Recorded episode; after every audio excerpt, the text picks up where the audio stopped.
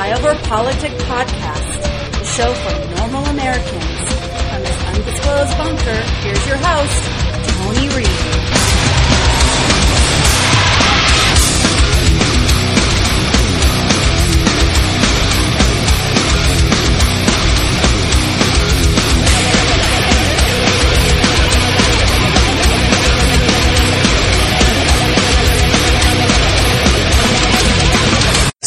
He said he held off on sanctions against China over detention camps that China has built to detain thousands of minority Muslims because he wanted to make sure the trade deal went forward. He said that tariffs were worse than any sanction. What is your reaction to that? The president doesn't give very much credence to human rights concerns. After all, this is the same president who literally ripped babies out of the arms of their parents at the border. So he's not particularly interested in those aspects. He is so much more interested in the financial, his financial goals, and it's as though the humanitarian concerns are of very little priority for him. And again, that's reflected in what he said about what China is doing to the minority Muslims. And of course, the president came out with a Muslim ban practically on day one of his presidency. And welcome back to Flyover Politic Podcast. It is the 23rd of June, year of our Lord 2020. That was Mazie Hirono. I just had to play it somewhere, so I put it in the intro because that pretty much sums up how stupid everything is. It is beyond just stupid. Ripping babies. Who the fuck voted that lady in? And if we want to talk about ripping babies, you guys kill you kill at least 1 million babies a year with Planned Parenthood. 670 chemical, 340 mechanical. So who are you to talk about baby? But you saw nobody push back. They want it for ratings or they agree. That's your two choices. You either want it for ratings or you agree with the sentiment of some outlandish shit. I want to start today by saying I'm so sorry for the last show. I don't know what happened. I don't know what the timing thing was. I'm assuming it was such a large podcast, and I thought about splitting it, and I didn't, that the file somehow in conversion from WAV to MP3 something was off. And so I would start normal voice, and then I'd start slowing down, and then it would be normal. So not tell you how to make the sausage. I use Audacity. I have other programs, but I just don't like them. And I record, and instead of one long file, you have these little files with the sound bites, and then those become a larger file. And in about an hour of show to an hour and 10 minutes, I convert that to an MP3, and at the very end, I'll usually have three large MP3s, and they become a wave, and then they're converted to an MP3. It's a lot of process, because there is no perfect program. My sister did get me this incredible microphone that I've been using for the last, 3 years, and it came with software, and she got me a preamp, but the problem is it's a USB amp, and with the CLR amp, I'd have to get a whole new CLR mic is what you need to use that amp. And then I could have a soundboard of a laptop or whatever and never stop recording. But there's the rub. Basically Audacity's made for smaller files. Once you get about 3 hours, it doesn't accept it. So you can try to put it together. It was all WAV files. It wouldn't finish the end. It just stops at a certain size file. So I have to make an MP3 to make it a wave to make it an MP3. So there's a lot of conversion, and every once in a while, just something's off, and so it was off. Today's show, we're going to go into a new section today, Let's Get Woke, because I usually do news and social media nuggets, but we've taken everything that was the news and social media nuggets.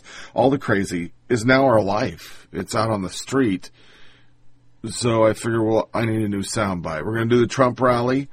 We're going to go through some more craziness with our media. We have a couple great sound bites from Tucker Carlson. I decided to start taping it and watching it, and a monologue from Friday and a monologue from last night that were exceptional, just exceptional, because he really sums it up.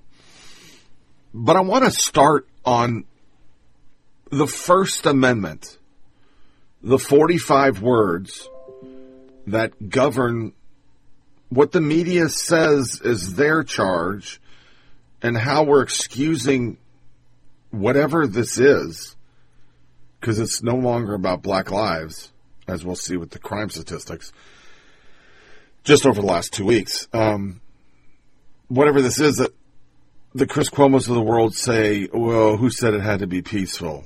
Well, I meant to read at that podcast, and I didn't. So let's really read what the Founding Fathers said. Congress shall make no law respecting an establishment of religion or prohibiting the free exercise thereof or abridging the freedom of speech or of the press or of the right of the people peaceably to assemble and to petition the government for a redress of grievance. Now, let's break down their intent. The first and most foremost thing they put in there was religion. These were religious persecuted people who came to America because they couldn't practice their religion in England. So religion was the purpose of the First Amendment. And then because they were persecuted, they wanted free speech, to be able to say, hey, no, I don't agree, and not be thrown in a dungeon, so to speak. The press has taken or of the press, and then somehow in their narcissistic, crazy-ass minds, they have assumed that means that they can do whatever the fuck they are, and then the most important thing we have, which we've learned over the last almost 4 years, they definitely are not. They're a political party in themselves that pushes agendas that we, the people, really don't want. And then, of course, the right of the people to peaceably assemble to petition the government for a redress of grievance.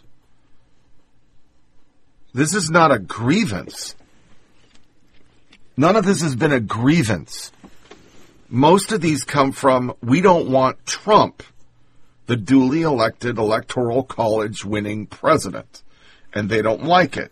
So when you as a conservative go out and petition the government for a redress of grievance, you're a white supremacist. And they ignore yours. But more importantly, the initial premise within this was George Floyd. Then it turned to BLM, which once again will drop a couple files today, and it's a Soros organization. Nobody knows what they want. We know what Antifa wants, which is a total anarchy, borderless shit show, but nobody knows what these groups want. And if a redress of grievance to our country is that we don't have the country we have a country they want, technically that's really not what the founders were shooting for when they wrote the First Amendment. But that's the rub. You know, part of the problem with our Constitution, our Bill of Rights, people have taken it and bastardized it to mean whatever they want. And that's the left. The key thing on the First Amendment was religion. And they're calling for it. I knew they would. It was just a matter of time before somebody on the left said, you know, what about Christians? Because remember, that's what it's all about. It is about ideology. It is about persecuting people we don't like. It has nothing to do with black lives anymore.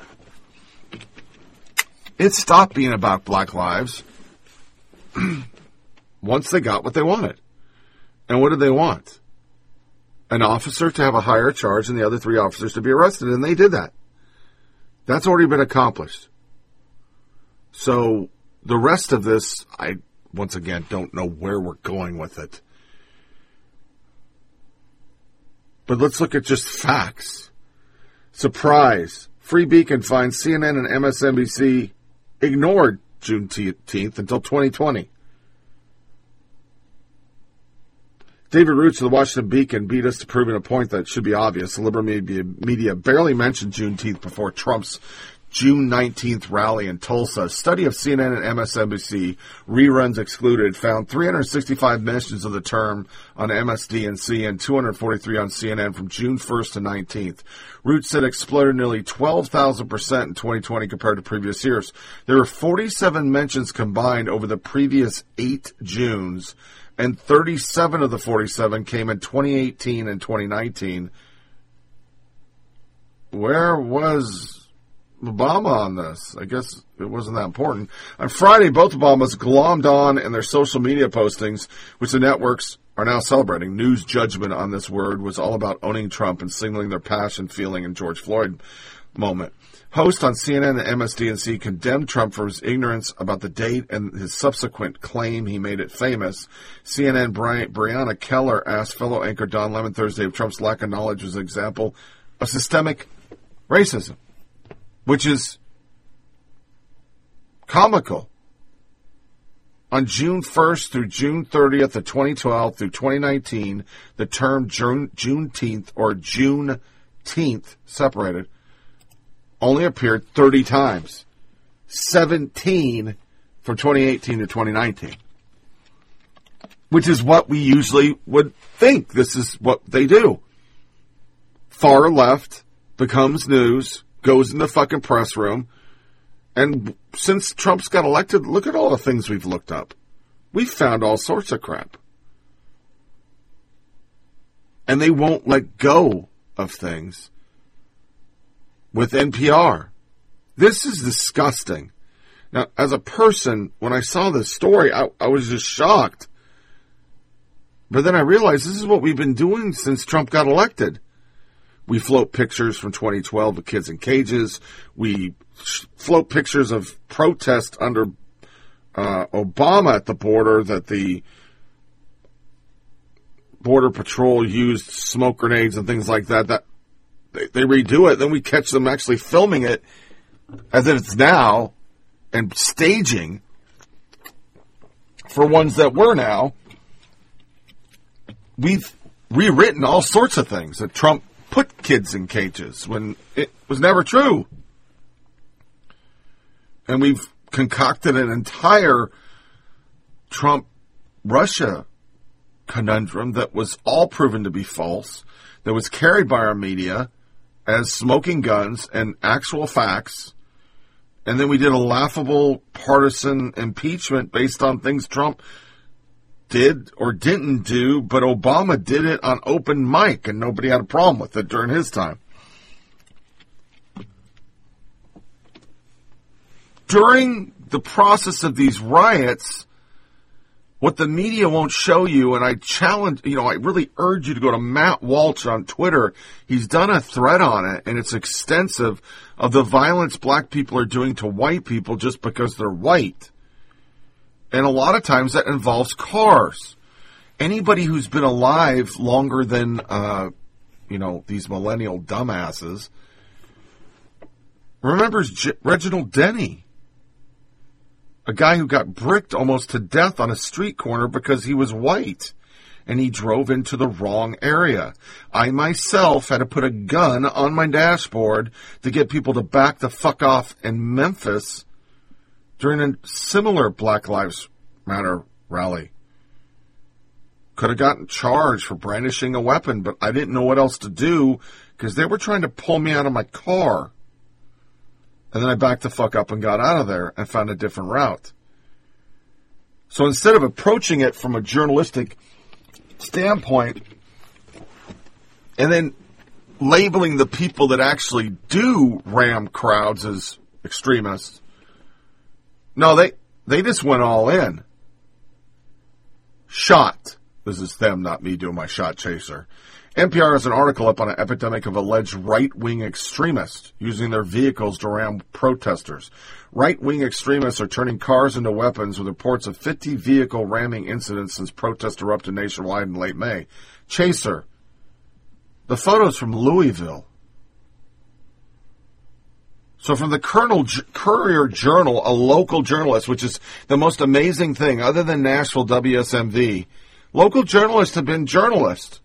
They're reporting things. They're not mouthpieces for the DNC. A woman was attacked as one of the protesters aimed a gun at her. According to a police incident report around 8:30 p.m. Wednesday, a group of protesters blocked the intersection of Liberty and 6th Street and would not let the driver operating a Buick LeSabre pass. The driver, whose name was rejected in the report, told police that protesters ran the car. A verbal altercation occurred, after which protesters began to reach in the car, scratching her vehicle window and assaulting her, pulling her hair, pulling out a dreadlock. She got minor injuries. Tim Young, here's a fuller video of what you're calling a right-wing extremist attack. A driver is harassed by a group of people trying to get away and then attacked by a larger group and uses their vehicle to defend themselves and get away. The story is leftist bullshit. Lori Ann, wait, just thought of something. How do you know if the person in the car is right-wing? Maybe they saw what happened to Reginald Denny and they didn't want to be next. As for the NPR story, the reporting doesn't back up their tweet, right-wing extremists are turning cars into weapons, which report of at least 50 vehicle ramming incidents since protests against police violence eruption in May. At least 18 are characterized as deliberate attacks. Another 24 are under unclear as to the motivation are still under investigation, according to an account released Friday by Ariel Willow, terrorism researcher at the University of Chicago Project on Security and Threats. Wheel has tracked vehicle ramming attacks, or VRA, since protests began. The 20 people facing prosecution in the ramming include a state leader of the Virginia Ku Klux Klan, as well as a California man who was charged with attempted murder after antagonizing protesters and then driving into him, striking a teenage girl. Video footage of some attacks show drivers yelling at or threatening BLM before hitting the gas. I'm not going to read the story. I'll just do the editor's note. A previous version of the story included a photo of a protester being struck by a car in Louisville, Kentucky. The photo chosen by the editor does not appear to be an example of the assaults described in the story and has been replaced. Police have not charged the driver, but have charged two of the protesters. And they show the picture. Everybody's black except for the journalist. Stephen L. Miller. Our editors chose a photo that disproves our entire thesis and could get us sued for libel and defund. Our apologies. NPR falsely accuses a crime victim of terrorism, and this is as close to correction as they'll issue. He did them side by side. The driver needs to call a lawyer. They went with the picture, and then a local picture. Protesters arrested following altercation with driver in downtown Louisville. Ian McKelvey. The story went from bad to worse. First, local news. WLK said police were interested in interviewing a driver who struck a protester. WLKY purposely omitted the part of the video showing protesters attacking the driver. Wow. Wonder why they weren't showing the whole video. Under pressure, they released the full video. Next, NPR comes along and declares the protester who was struck by a car was a victim of far-left terrorist attack. Caught in their lie, NPR had to correct the story. Tax-funded NPR. This just gets better and better.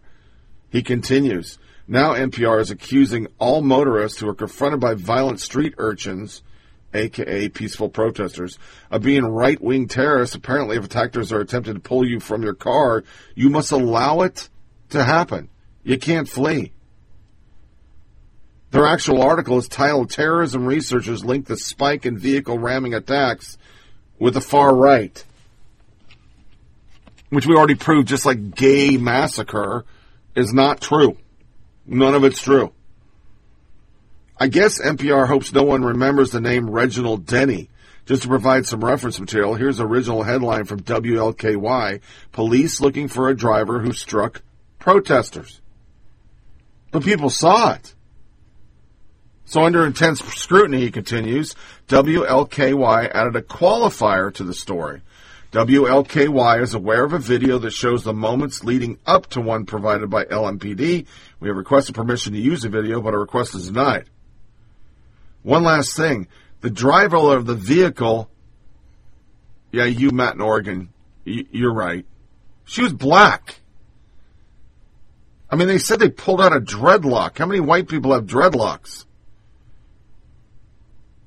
She wasn't some bloodthirsty white nationalist that NPR could have had us believe. Mind you, the driver's skin color is irrelevant to me. Another local news story in Louisville. Keep in mind that this headline went nationwide. Louisville protests. Police look for driver who plowed into protesters. Plowed. He continues. It's also interesting that almost no news outlet reported that one of the protesters stuck a gun in the driver's face. It's an inconvenient truth, and they arrested him. Darius Anderson, black, and only 21 years old, is the person who struck a large caliber pistol in the driver's face. You know, the major part of the story the media chose to leave out.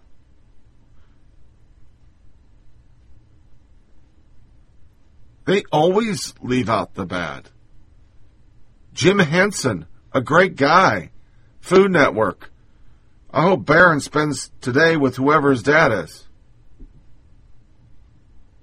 I know it doesn't seem like it goes together. It's apples and oranges.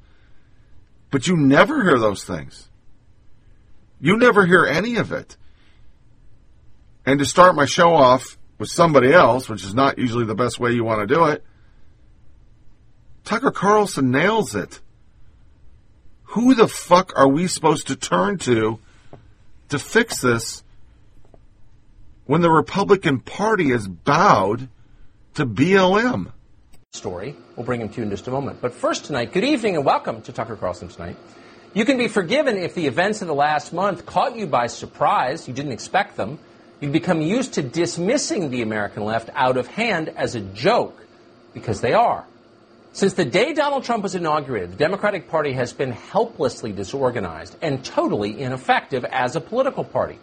They wasted years chasing invisible Russian agents and then making weird and unintelligible sounds about something called Ukraine. It's still not clear what they meant by that. Their entire political strategy was bizarre, and in the end it was counterproductive. It hurt them with voters. They went down in the polls. Only buffoons do that in politics. These people couldn't organize your kid's birthday party. They didn't make their beds this morning. And yet suddenly, out of nowhere, they roared back and took over the country. They did it in less time than it takes most people to go on spring vacation. What happened? How'd they do that? Well, it's simple. Nobody stopped them.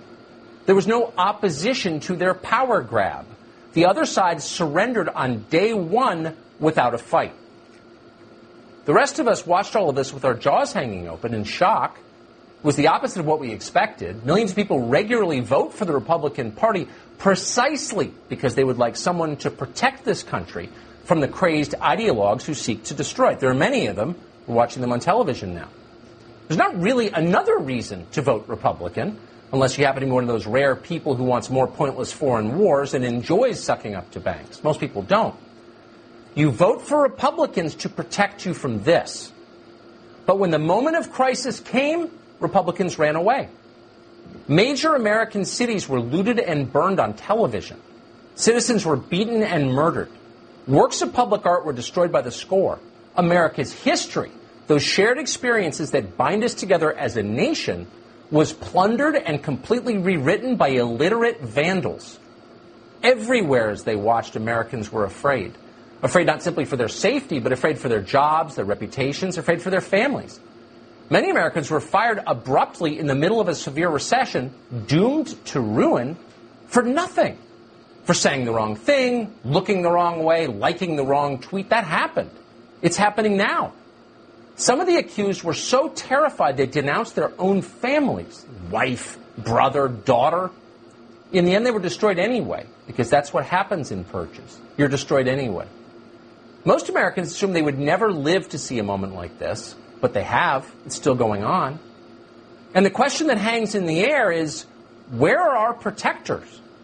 At the height of the riots, the president of the Heritage Foundation, that's the nation's single largest conservative think tank, it has consumed billions of donor dollars. The president of Heritage wrote an op-ed accusing America of being irredeemably racist. Her name is Kay Cole James. You probably have sent her money. As America burned, Kay Cole James, president of the Heritage Foundation, piled on. And she wasn't alone in that. So many on the right did exactly the same thing.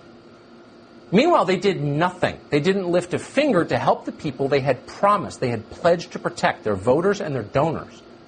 and said they did everything possible to accommodate the demands of the people tormenting them, the rioters, and the people who backed the rioters. Congressional Republicans decided to make reining in law enforcement their top legislative priority. They blamed the cops. They didn't blame the rioters. They blamed the cops.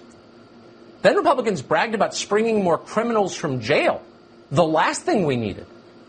In the state of Iowa, the Republican governor announced that she was giving felons the vote by executive order, not even waiting for the election, just doing it, signing it. Meanwhile, almost everywhere, ordinary Americans came under attack for the color of their skin.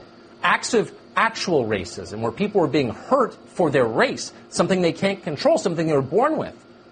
And yet no Republicans rose to defend them. Republicans refused even to defend the principle of equality under the law, the foundation of this country, the most important thing we have, not defended. Really, in the end, the only people who gained anything in the revolution were the ones waging it. Our leaders, very much including our Republican leaders, shamefully, were focused on meeting their demands. So what should we conclude from what we just saw? The message, unfortunately, could not be clearer. Voting is for fools. You vote, you put these people into office with your votes, and in return they patronize you. And when it matters, they abandon you. They have contempt for you. You know they do. You can smell it. It's obvious. Voting doesn't work. But when you riot, and you burn things, and you hurt people, you get a very different response. When you do those things, our leaders snap to attention. They tiptoe around your feelings, as Republicans are. They give you what you want, as Republicans are. Rioting works. That's the message they're sending. Think about that. It's the most dangerous possible. You know, it's what we do now. We non-affiliated people, we turn to a party to help us, and nobody's doing it. I mean, a story I'm not covering is this Bubba Wallace stuff with the noose. Nobody knows if anybody actually put it in there, and it wasn't a gag, it wasn't a black person. Nobody knows anything about it. There was another one made out of twine in another racetrack, and when I came down to start, you know, put my files on this computer, ESPN was talking about it as if it's a deal. And it goes back to why NPR did the headline. It's out there. It's just fact now. The left will run with it. People are ramming people. But almost every part of this, from George Floyd to the Wendy's attack down in Atlanta, they never show the whole video because it doesn't fit the narrative. And I don't know if it's because they want the narrative to be America's a irredeemably racist country and cops are fucking part of the KKK, if it's they want Trump to lose, if they're doing it because they're scared of the mob. I mean, I hate to go back to it, but this Amazon thing, that was on purpose. Amazon was doing nothing for BLM. They burned a warehouse down. Man, it's still on my screen. The first category, you're a racist movies.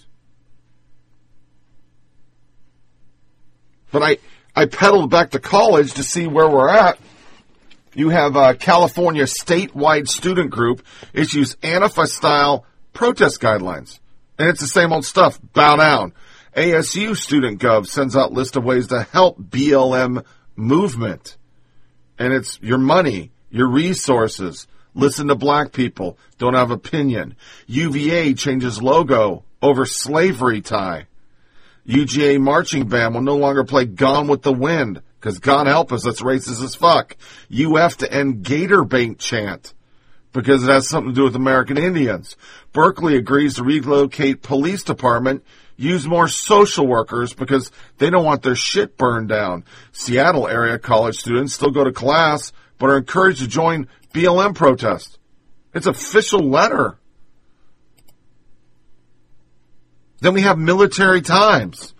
Much better names for bases. Georgia. They say it was named, I don't want to read this shit anymore. Could be renamed to wide receiver Calvin Johnson. Could be named William C. Lee. Fort Lee. So what do we with Fort Lee now that Fort William C. Lee is in Georgia? The current Fort Lee was named for Robert E. Lee. a woman Army Corps first director, Oveta Cup Hobby. Fort Bragg, they say to change it to Fort Coffin, Fort Hood, Kingston. Oh, no, I'm sorry. How about most decorated whoever lived in World War II Medal of Honor, Audie Murphy? Fort Polk, Aldrin Sidney Badger. Fort Gordon, Alvin York. Fort Pickett, General Douglas MacArthur. A.P. Hill. Then use the other one to rename Fort A.P. Hill from the other section. Fort Rucker, Camp Beauregard. I mean, they're serious about this. And as Tucker did, and I edited it down, and you'll hear in the second soundbite, man, they were trying to pull down, they removed fucking Teddy Roosevelt. They were trying to tear down another statue last night right across from the White House. They've been pulling statues down that have nothing to do with the Civil War. It's like the Taliban. They're just tearing shit. And there's no conservatives. Nobody's stopping it. Nobody's dared saying anything. For some unnatural reason, the right has just let it go. Who cares? And then over the weekend, we had the rally. And in this soundbite will be paired with the violence that was in it. You'll hear a break and then the violence. And none of the violence, none of the National Guard scraps, none of blocking the entrances, all the media ran with was, you don't know, enough people. And they thought it was great. But then we find out the left hijacked it. Like? It looked like he felt defeated as he was walking out of Marine One. My understanding is that he did feel defeated. He was muted on the way back from the rally, not sort of his more upbeat self as normal. He had gotten himself into a bit of a better state of mind by the end of the rally and the end of his performance, but there was no masking what had taken place, and there was no masking the fact that the coverage was bad. And he's very, as I said, he's very attuned to that. Look, I don't think this portends great things for rallies for him going forward. I do think it is a reminder that a lot of folks in the White House have been living in a bubble in which they've been telling them that the coronavirus fears are just the media driving this. What you saw in that lack of attendance is at least in part because people are afraid of getting sick. And just because the president tells them, you know, masks are politically correct or a statement against him, a lot of people are clearly not buying that. Maggie, I'm also fascinated. You know, as John pointed out, he really does look defeated in that video. The fact that we're seeing him with his tie undone, that crumpled MAGA hat in his hand. I mean, if you look at the president's face there, this is a man who has always had a very, you know, sort of calculated public image. From when he was involved in business and real estate to now as president, he wants to put forth this image in his mind of power and of strength. The fact that he let himself be captured on camera like that is fascinating to me. It tells you that he wasn't able to basically put a happy face on something that for him was just an enormous disappointment. Look, he had been as giddy as a kid in the days leading up to this rally. He was really excited about it. Aides conceded that this was being done in part to try to lift his spirits, which were not in a good place in the last couple of weeks. And so for him to show up and find that all of these promises of all these people who are going to show up and adore you and cheer for you, that they weren't there. For him, that was crazy. Right now, you can even see signs that give homage to Black Wall Street. That's what it was back in the day. More than 30 blocks of black businesses, hotels, grocery stores, movie theaters. And this is where they've come to celebrate today. But many of the business owners we talked to said they feel like the president's visit is essentially a slap in the face. They wish that he would focus more on keeping these residents healthy, keeping their economy vibrant, and making sure that everyone knows that their lives are important. Andrea? And Kristen Welker, let's talk about what President Trump is doing, because he's brushing off any concerns about that rally, about the safety of the rally, and as well as we were just pointing out, seems to be threatening protesters, peaceful protesters. As he pushes forward with this rally, a lot of people are pointing to the fact that not only is this going to be likely something that puts maybe people's health at risk when you look at Oklahoma and all that's going on there, but it's also that there are going to be black and brown workers that are going to have to go and work that arena. And President Trump, as he continues to try to say that he wants to be an ally to peaceful protesters, he continues to do stuff like say that black people are loved by the Make America Great crowd, really in some ways making it feel as though African Americans are outside of the movement that he sees as critical to his reelection.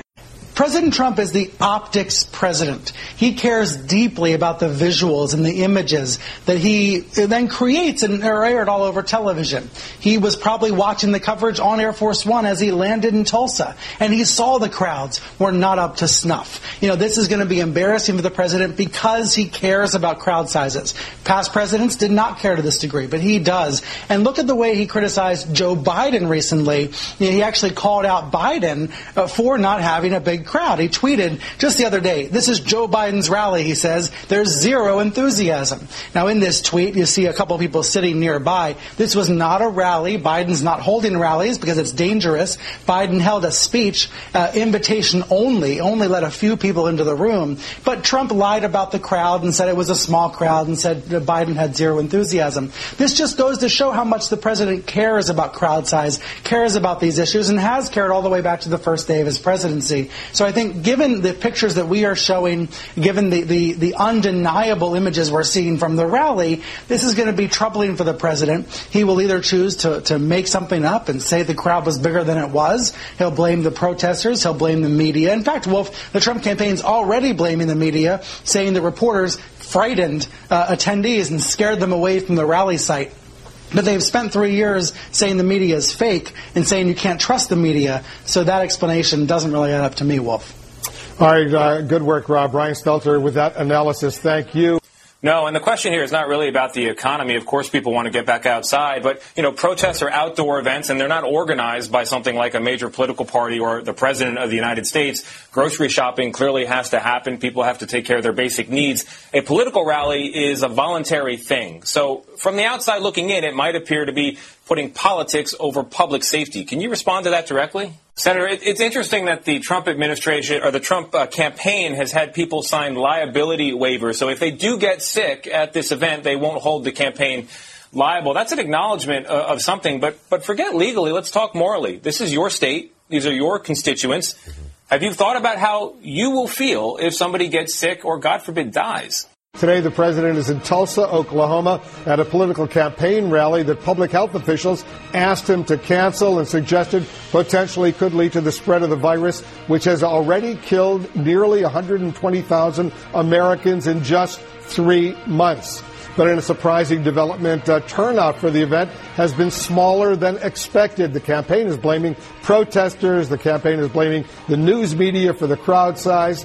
Clearly not a full house. The Trump campaign was hoping that they were going to be able to demonstrate an enormous amount of enthusiasm behind this campaign and also make the point that the country and the economy were ready to reopen. And at least by their own standards, they fell well short of those goals. All right, they certainly did. Stand by. If you look at those pictures, this is a very big crowd. But if you are Donald Trump, and crowd size is the end-all, be-all for you, and you make a promise and it doesn't materialize, he is got to be seething right now. Yeah, he's not very happy for sure. Sanjay is very sensitive. I'll make any suggestion that he's not in perfect health right now. We didn't have that video of him raising his the glass and then bringing up. Oh, there you can see it right there on the right part of the screen when he was drinking that water. It's a very, very sensitive issue for him.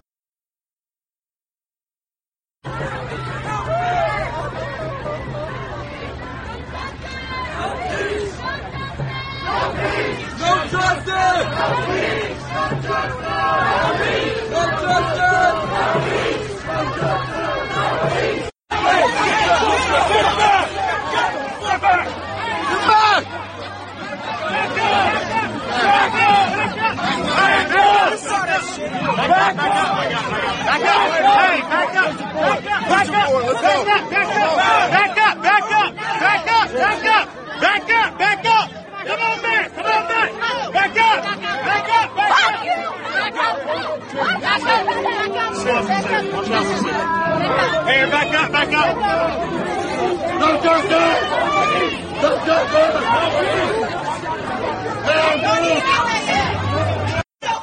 Right? I'm gonna beat your ass. Yeah, you better listen to him. You better fucking listen to him. You better. What? That's what they do. Who is they? Black people? You. No, bitch, fuck you. Did you just make this into race? You just made it into race. Fuck you. You made it into race. Why are you screaming at me? Because fuck you. You shut your fucking mouth. No, you shut your fucking mouth. You shut your fucking mouth. I ain't scared of your way. You shut your fucking mouth. I never said you were scared. You can go, sir. Sir, you can go. No, I don't got to listen to what the fuck you about to say. I told her to walk. I was on your side. And it's over. I was on your side. Shut the fuck up. You picked up. Oh, you're awfully close. What? What, you going to touch me? Are you going to touch me? If you touch me, man, I will lay your old ass out. I will lay your old ass out. Take your shot, baby. Take your shot. Please. She's threatening me. No. You weren't here. I've been here the whole time. You know you weren't. I've been here the whole time. I was on her side. I was telling him to get out of the face. I got it. And she comes over my fucking face. Take your shot. You want to take your shot? Take it. You can fucking go. Take your shot. You can fucking go. Don't you threaten me. Fucking walk away. Fucking walk away. Drive away. Go. No, because if you touch us, I'm going to fuck them up. So you better keep walking. I want you to take shots. Okay, then why are you still over here fucking antagonizing us? You're fucking bothering us. You're fucking bothering us. We said fucking walk away, and you're still fucking here. I'm waiting on a fucking pizza. I mean, I have a reason. I will go get it for you. I will go get it for you. Okay, this fucking walk down in Domino's. Why don't you stop? This is not fucking Domino's. This is not Domino's. Hey, go get your fucking food. I'm fat ass. Get your fucking food. No, I'm not saying y'all. I don't fight. Right? I don't give a fuck. Y'all bitch ass president stole from. I don't give a fuck. Bitch, don't. Why are you calling me a bitch? I didn't do nothing to you. Fuck Trump's big hoe. That's why. I will pray for you. How do you feel today, ma'am? Now I will pray for you. God bless you. Look, bitch, I speak 4 different languages, and I got tested on genius level. Bitch, I ain't gotta prove shit to you. Je peux parler français, bitch. What you wanna hear? Bitch, get knocked the fuck out. I ain't gotta prove shit. And your language is bitch? Wow, you're scary. Word cracker. I can do all that. I know it's not. You're making me mad. Okay, pull up. Do something then, since I'm making you mad. Get mad some more. I'm mad about my son. I got a 4-year-old I gotta live and deal with y'all bullshit. That's what they want. Okay. I told her I'd pray for her. We're gonna pray for her. We're gonna pray. What brought you out here today, Miss? Because I have a black son. I have a black son that's 4 that's gonna have to grow up in this bullshit. Period. I just walked up here and they were having. I'm just telling him. I know. Do not do it. I just walked up here and they want the footage. They want to put it on. No. We're putting up news. We're just interviewing about what happened. I know. Okay. I'm just gonna say this. I just walked up here and I didn't do anything. Yeah. Holiday week. What? Y'all bring this thing down here, especially in Tulsa. After the race riots and y'all want to bring Trump down on this weekend? Bitch, y'all sorry. Just like y'all sorry ass president. Sister, in the mighty name of Jesus. The fuck? Let her come to Jesus Christ. Hallelujah. But I ain't with y'all Trump, bitch. My Lord Jesus Christ and Savior, who rose again on the 3rd day. Amen. Amen. I'm not his child.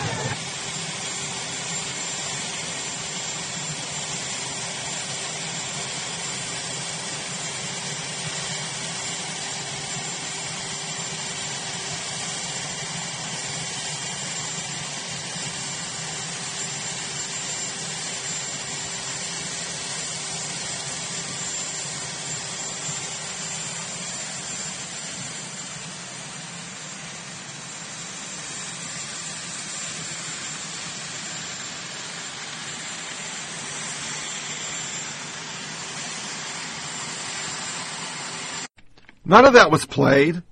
They excused it all away. Because just like NPR, and why I started the show that way, we're just going to admit facts that don't go with the narrative. Here's a quick soundbite. This was a UK rally for Trump.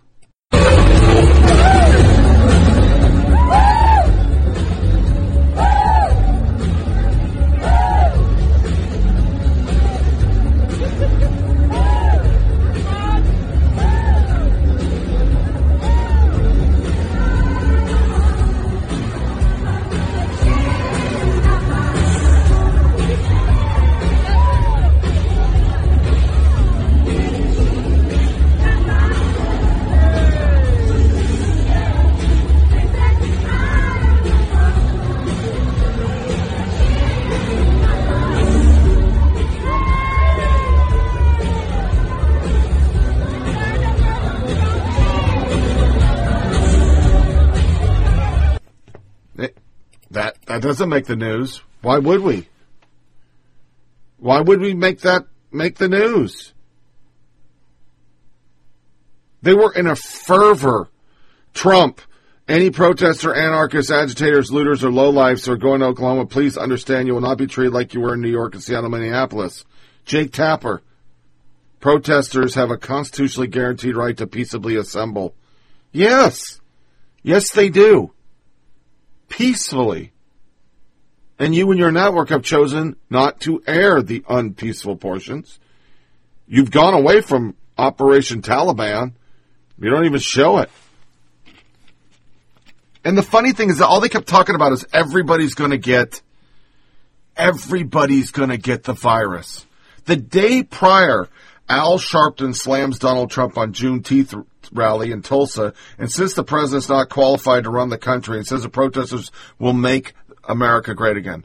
They literally carried it, and not a word about getting COVID.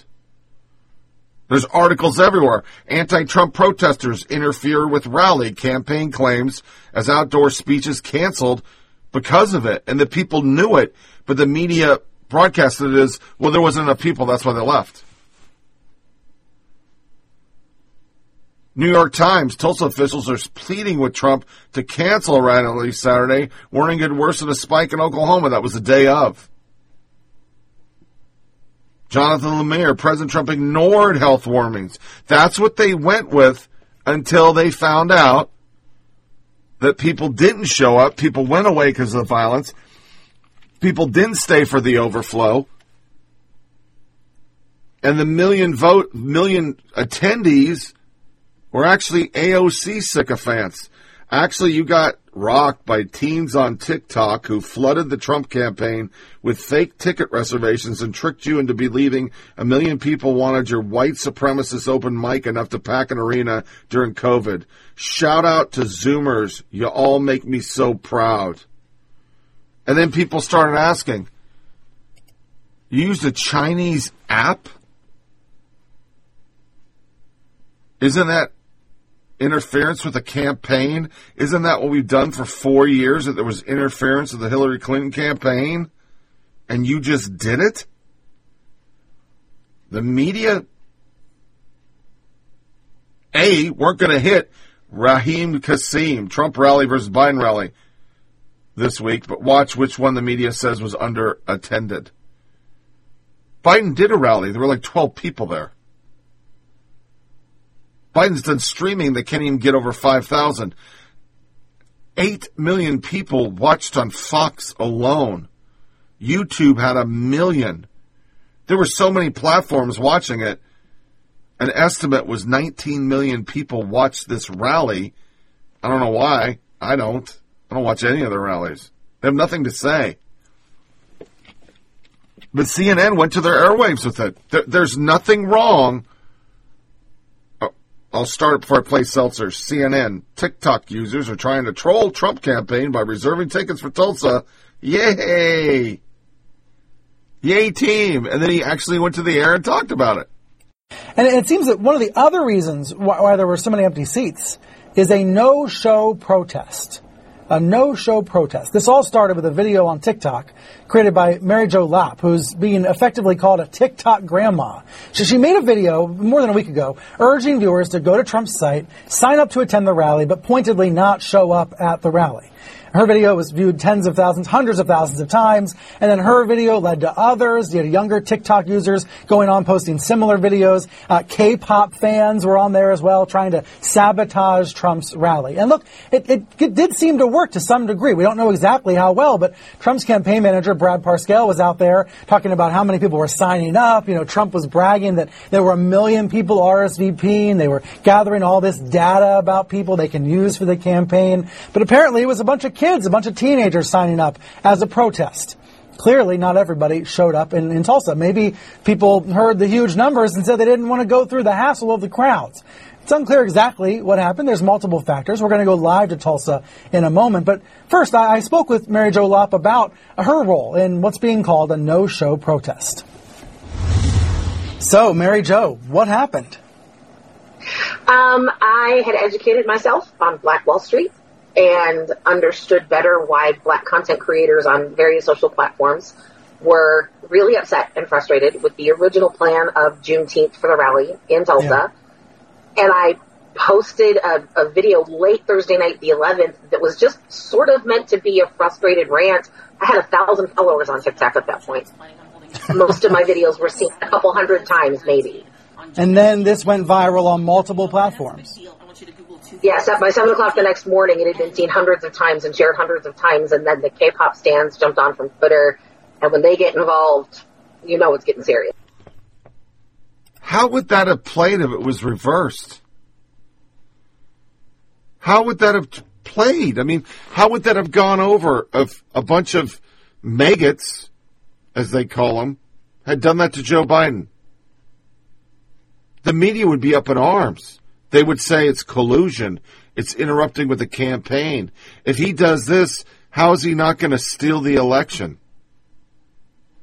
I mean, I thought it was stupid to go out and say 1 million because it goes back to the inauguration kerfuffle, and they're going to fucking hound him about attendance. So you kind of set yourself up for failure. But it was okay because it's the left. It's what they do. It's okay to troll shit. It's okay to do all this stuff. I mean, MSNBC literally is reporting one of the gates of the rally has been closed due to BLM protesters and the National Guard is trying to push the crowd back. It was an out-and-out fight. CNN didn't talk about it. They weren't going to cover that there was violence. And people did leave because of the violence. And they called out off the outdoor because it wasn't safe. And they didn't show the crowds up front as there's a lot of people. They broadcasted the crowds up front as a bunch of people going to get COVID. But as we go to our first break, you won't see this at a Biden event, a bunch of cops and National Guard walking by and being cheered. I want to play that because that didn't get airtime. It won't get airtime. Police will be getting fucking protested at Biden events. That's why I think conservatives should show up and counter-protest and see how many of them beg for them. But our music today is going to be a very bad rendition of a Snoop Dogg song, Christmas in the LBC. I got no place else to put it, so I'm going to play it now. It was written by Jimmy Kimmel, Mr. Blackface. As we'll learn today, I think he's getting canceled, but because he's such a good ally, yeah, they're not going to make a big deal out of it. Because they found a blackface of him in a jazz uniform from back in the day. We'll talk more about it there, but he wrote this song, and it is replete with the N-word. As you come in off the very bad Snoop Dogg, it's our violence bump. It's just a few things. Once again, people are getting beat down in our streets. The left is sponsoring it. Anderson Cooper reporting live at what appears to be a very small white nationalist meeting for Donald Trump, and it's very violent, to say the least. Oh, somebody just hit someone with a Confederate flag. Oh, my gosh. Nobody is here. There's nobody here right now. This is embarrassing. are very hateful and disrespectful. Another fight. Oh my gosh, this is crazy. No one is here. The seats are completely empty. There is no one here. This is such a racist group of people. I haven't seen anyone from the African-American community here at all. I think they've all boycotted this. I haven't seen one African-American person here. They do not wish to support Donald Trump, and that's apparent because I have not seen any African-American people there supporting Trump. This is horrible. The place is empty. This is absolutely embarrassing. Donald Trump, give up. It's over. Joe Biden is going to win. Let's go to Joe Biden. Wow, this place is packed. So many people here, and Joe is just, he's so exciting. And I think this place is going nuts. Wow. Yeah. I can't even explain the electricity in this room.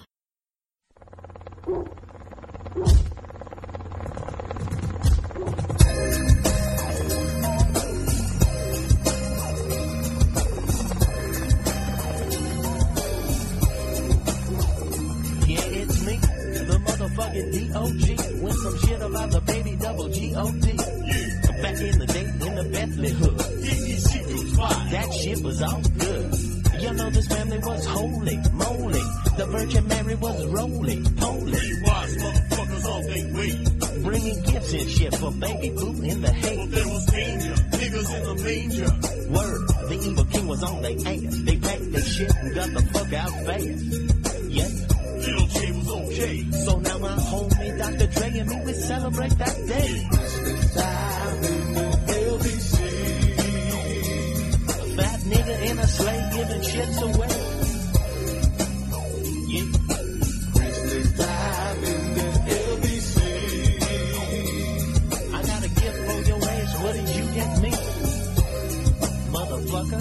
Let it snow, let it snow, let it snow. I told that motherfucker Santa bring a pick for my afro.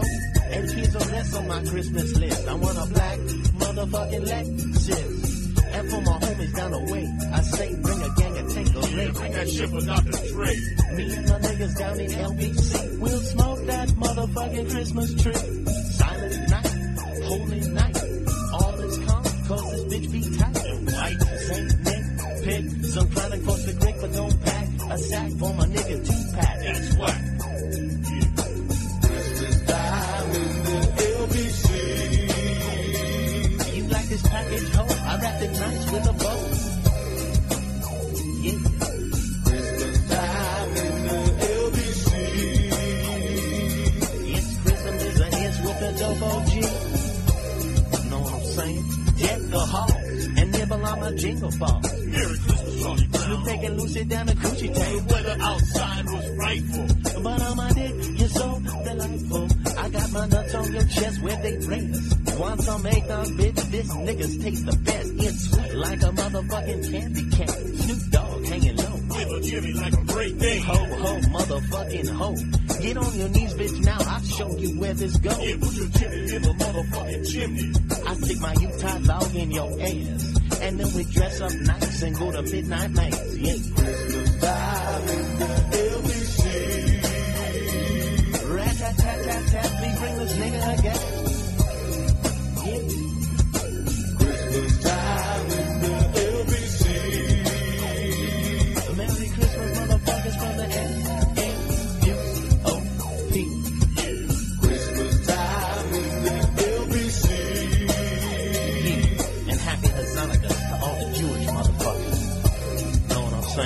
Shalom. Christmas time in the LBC. We out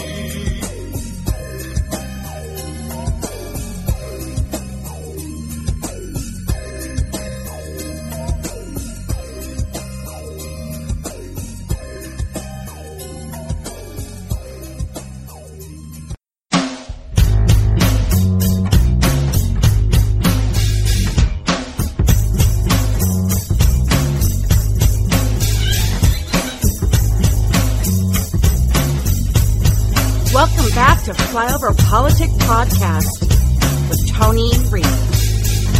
Move aside and let the man go through. Let the man go through. Move aside and let the man go through. Let the man go through. Oh,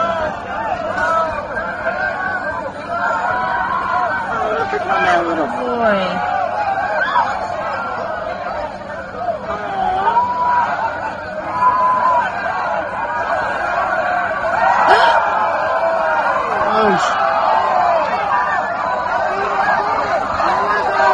Did he hit him? Yeah. Where's he at? Oh, shit. Oh, shit. Aww. Oh, god damn. Oh, shit. Oh, shit. He just knocked him the fuck out. Yeah, I'm going to go out there and... Oh, my god. Yeah, that's fucked up, man. He's out. What the fuck?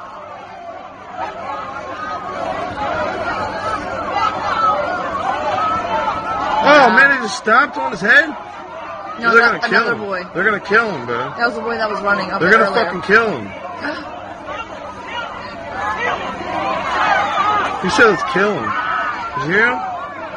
Steal him. I wish I was there. I could. No, but oh, my God!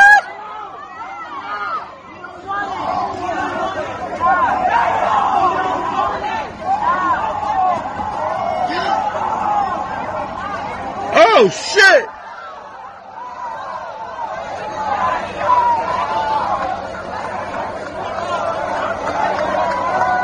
Oh, shit. Yo, they just fucking hit his ass so hard, bro. Look at them kicking on him. Yo, they keep kicking on him. They're gonna kill him. They're gonna kill that dude. Where the fuck's the cops at? Where the fuck?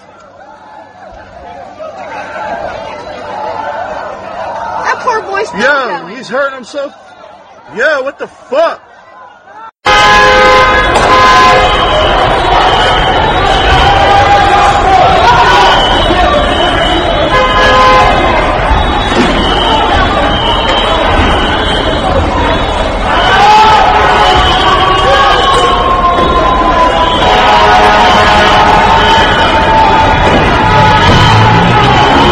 Now we got a Rolls Royce, bro.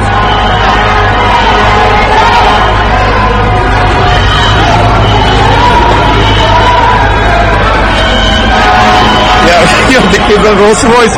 Yo, look at this shit. Oh, my God. Wow. Yo. Holy shit.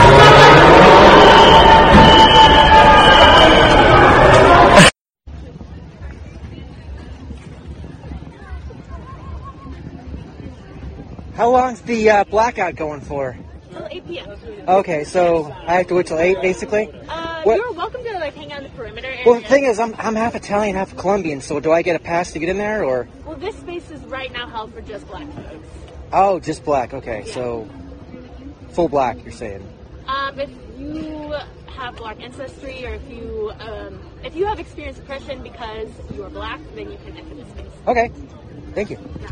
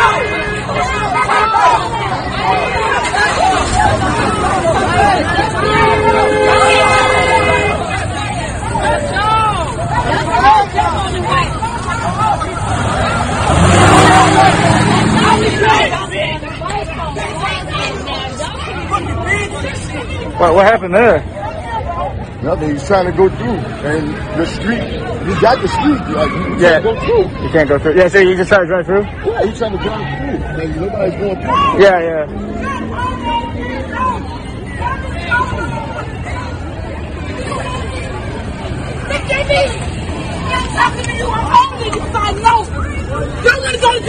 bullshit, do you? Y'all say niggas no. Don't do that. It's not working. Y'all better not think. It's not working, bro. I had a corrupt file, so I put in somebody made fun of the media about his protest. It's Anderson Cooper, so I played that one. And the violence bump, that is just a tip of the spear. There is just shit everywhere. Here are two more, because we're about to go into what is happening in these cities that are defunding the police, or they're leaving the police, or resigning, or what have you. Like New York, where all the plainclothes are gone. They just got rid of them. Crime is through the roof, and nobody's talking about it. CNN's not talking about it, ABC, NBC, CBS. No, because they're down with defund. They're down with taking your guns. They're down with all this stuff, so they're not going to report what's happening. Whereas, you know, if the inverse was true, if for some crazy reason conservatives across the nation have decided we don't want police, the first thing they would be doing the day of that statement in the city, there were so many shootings. Atlanta, which had walk-offs, and we have no other information of what's going on down there. No cops, you can just hear the shooting. And in New York City, in daylight, this is a murder. Broad daylight. Hey, bro. That's what I'm talking about. Oh, that's what I'm talking about. That's what I'm talking about. Yeah, that's what I'm talking about right there, man. I wish I could own me a pistol. Man, that's the shit. That's what I'm talking about. Who want that smoke? Hey, IP2, you happy now?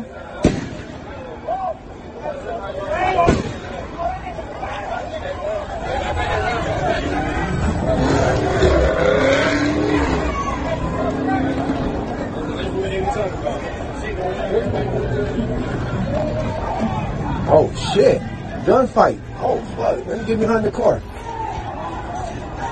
Hold on, let me get behind the car, y'all. Let me get behind the car.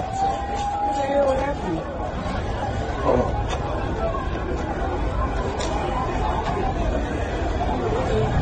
Get behind the car. Yeah, get behind the car. They got the chopper right there.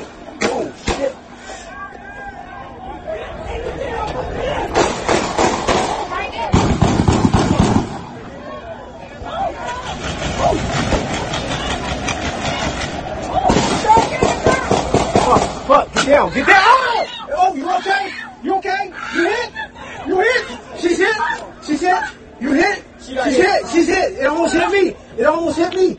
Hey, call the ambulance! Hey, get her! Hey, she's hit! Come on, hit it! Stop! That shit's hit right by me. No, it's in her leg. Hold on. Tie something around her leg from right here. Yes, she's shot. That's right. We don't know who, man. It's the guy in the fucking... Who got the bag? Hey, can you use your do-rag or something around her? Over there. He went that way. Hold on. She got shot. That shit went right by me and hit her. In the leg. She's shot. A girl is shot. Stop shooting. Okay.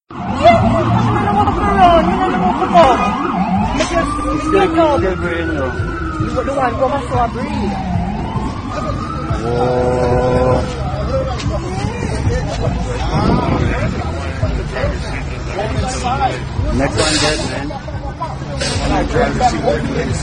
one dead, boy. No, man. God damn, man. Jesus Christ. That's fucked up, y'all.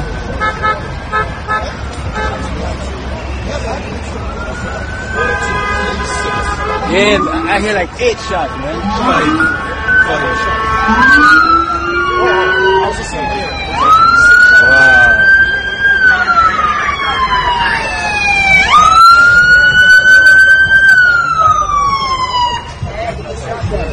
That's crazy.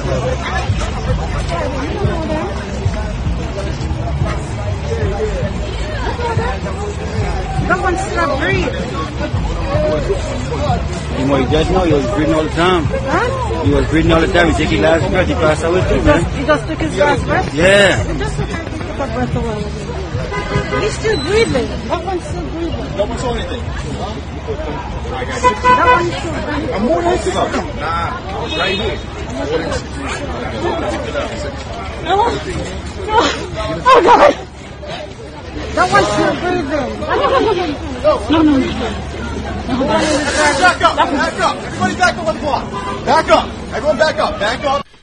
They even had a vigil for Rashad Brooks, which, by the way, they figured out who started the fire. It's a white girl. Her name's White.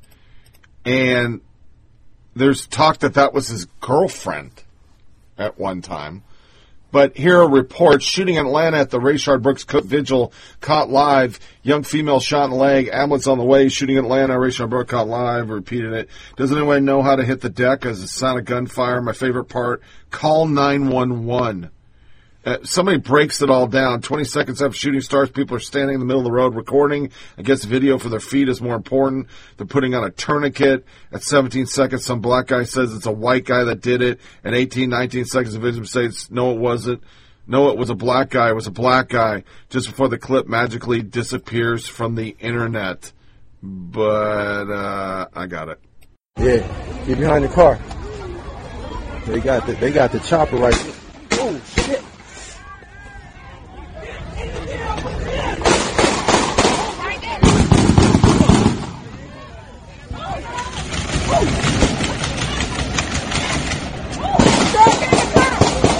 Fuck, get down, get down! Oh, you okay? You okay? You hit? You hit? She's hit? She's hit? You hit? She's hit? She's hit? It almost hit me! It almost hit me! Hey, call the ambulance! Hey, get her! Hey, she's hit! Someone's hit! Stop! That shit's getting right by me!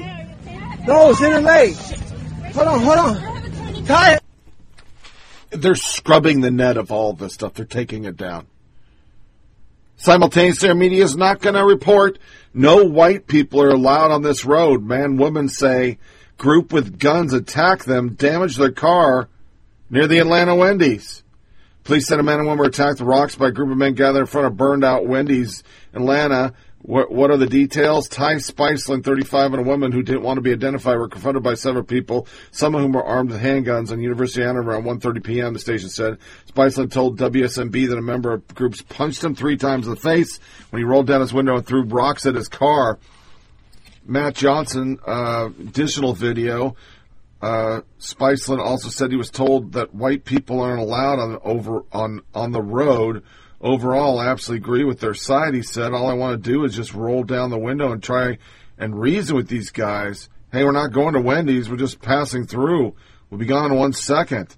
And he just didn't want to hear that or anything about that. He straight up said, no white people are allowed. It's scary to have someone come after you like that. We take their side. We weren't being disrespectful in any kind of way. We were just driving and trying to get on the interstate. But, no. Mm-mm. There's all sorts of Chops got fucking black people only. New York City has BLM Avenue for black people, pedestrians only. We're starting to segregate, but they want to segregate. And then these are the stories this weekend. I kept a hold of them because it just kept adding up. Chicago shooting, at least 70 shot, 10 fatally, including 4 children. 18 murders in 24 hours inside the most violent day in 60 years in Chicago. 104 shot, 14 fatally over Father's Day weekend. 5 children were among the 14 people killed, including a 3-year-old boy and a 13-year-old girl killed in separate shootings. But it's not just Chicago. New York City violence spree, 51 shootings since Monday. There is actually an agency that covers it. 1,600 shooting incidents since this all broke out in Minneapolis. 1,600. And no, not the cops. They didn't shoot Floyd. Article comes out, shooting surge less than a week after NYPD cut plainclothes anti-crime unit. Saranovich, Chicago shooting, toddler, teen girl, among 10 dead, 67, because the week just kept coming. Steve Cortex, 60 people shot this weekend in Chicago. Carmen Sabina, 60 people shot. Pastor Ikra Akri, this is horrific Father's Day after 9 people were killed, including a 3-year-old. 60 people were wounded in shooting in Chicago. And this sad picture says it all of the Chicago police addressing the media. There's maybe 5 people there. They don't want to cover that. In 2 days, Ari Fleischer, New York City violence spree, 22 people shot in 2 days span, NYPD report. 1 dead, 11 wounded in Minneapolis. 2 dead, 7 wounded in North Carolina block party. Breaking, 10 people shot in Minneapolis, reports of 100 people fighting with various weapons. 10 were shot in Minneapolis after midnight on Sunday morning, and there were reports of up to 100 people brawling using various weapons in the area. Minneapolis has been severely under police since the rioting began, as politicians and media continue to cause hostility. Minneapolis police, shooting update. 10 people at area hospitals suffering from gunshot wounds. All are alive with various severity and levels of injury. Kyle Hooten, blood on the ground after 7 were hit in shooting in Uptown. Daily reporter Kyle Hooten. Moments ago, 7 people shot. Now 100 people are fighting with various weapons at the same spot in Uptown Minneapolis. A live stream captured the aftermath of the shooting that hit 10 people just now in Uptown Minneapolis. Minneapolis police tweeted that multiple people shot in the area of 2900 block Hennepin South. Minneapolis police again. Multiple people shot in the area of 2900.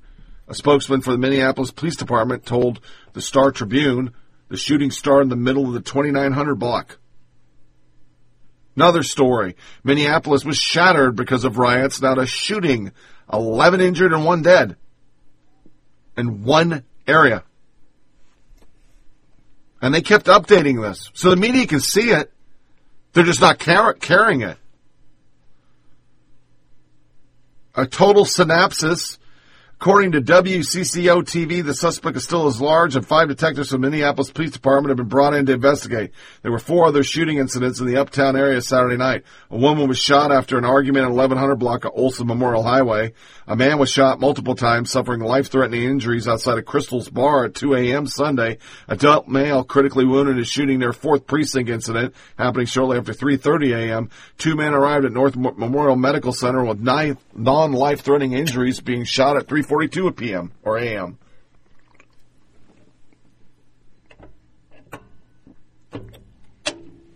And all the while, on MSNBC and on the airwaves, we have the following sound bites.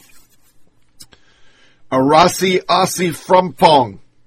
Some white people might want to die. This is big on the internet. Black people are retweeting this. And the BLM founder. We got to get rid of Trump. Some UGA alumni are saying they are thinking about withholding donations after a university employee made some racially charged comments. Channel 2's Tony Thomas is live in Athens. That's where the teacher's assistant is standing by his words, Tony, even as his bosses consider legal options.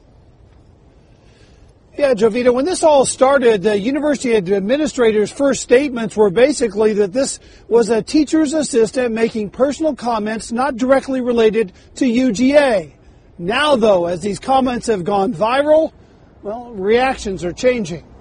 You have to wonder what else is in the water. Have you heard about this teacher's assistant? The online comments and videos of UGA teacher's assistant Irami Ose Frampong are spreading rapidly. There's got to be a reason why he's saying that. You know, he's not just being that crazy. Ose Frampong, who calls himself the funky academic online, recently commented on Facebook, some white people may have to die for black communities to be made whole.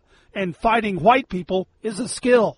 I didn't advocate for violence. I was just honest about the history of racial progress. I asked Ose Frampong about his comments and university administrators who say they are, quote, vigorously exploring all legal options about his words. If they fire me, I don't think it goes very well for them. But the pressure appears to be mounting.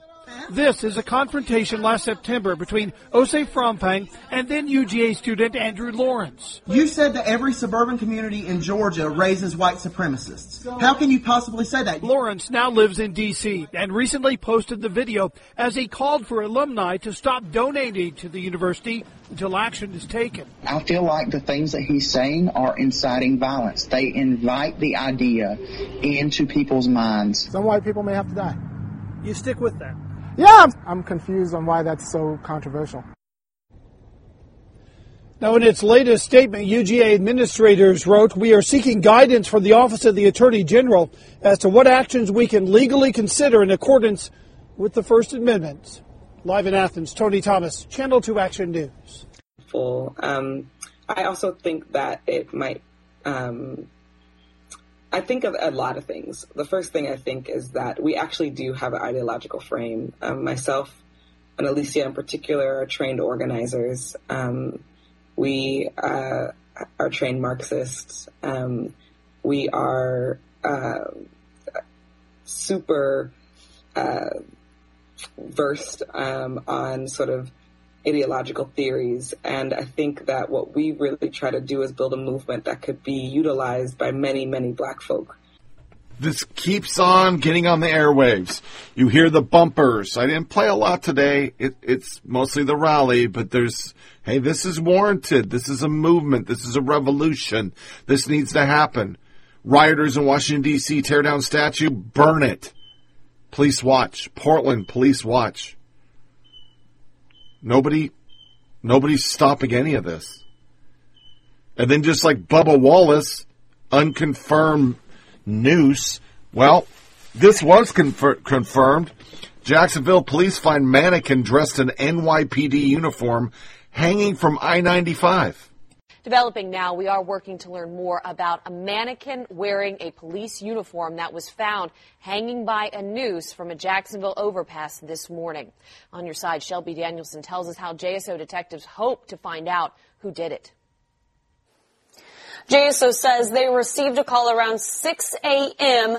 about a potential suicide by hanging. When they arrived, they found a mannequin hanging under the overpass near the Zoo Parkway exit. Officers on scene told First Coast News the mannequin was dressed in an NYPD uniform and had a pig mask on. Investigators will be using the mannequin to search for DNA in hopes of finding a suspect. Our goal at this point is to identify persons of interest for the sake of, most importantly, the safety of the members of the community and for our officers' safety as well. We are thankful that this was not a real person.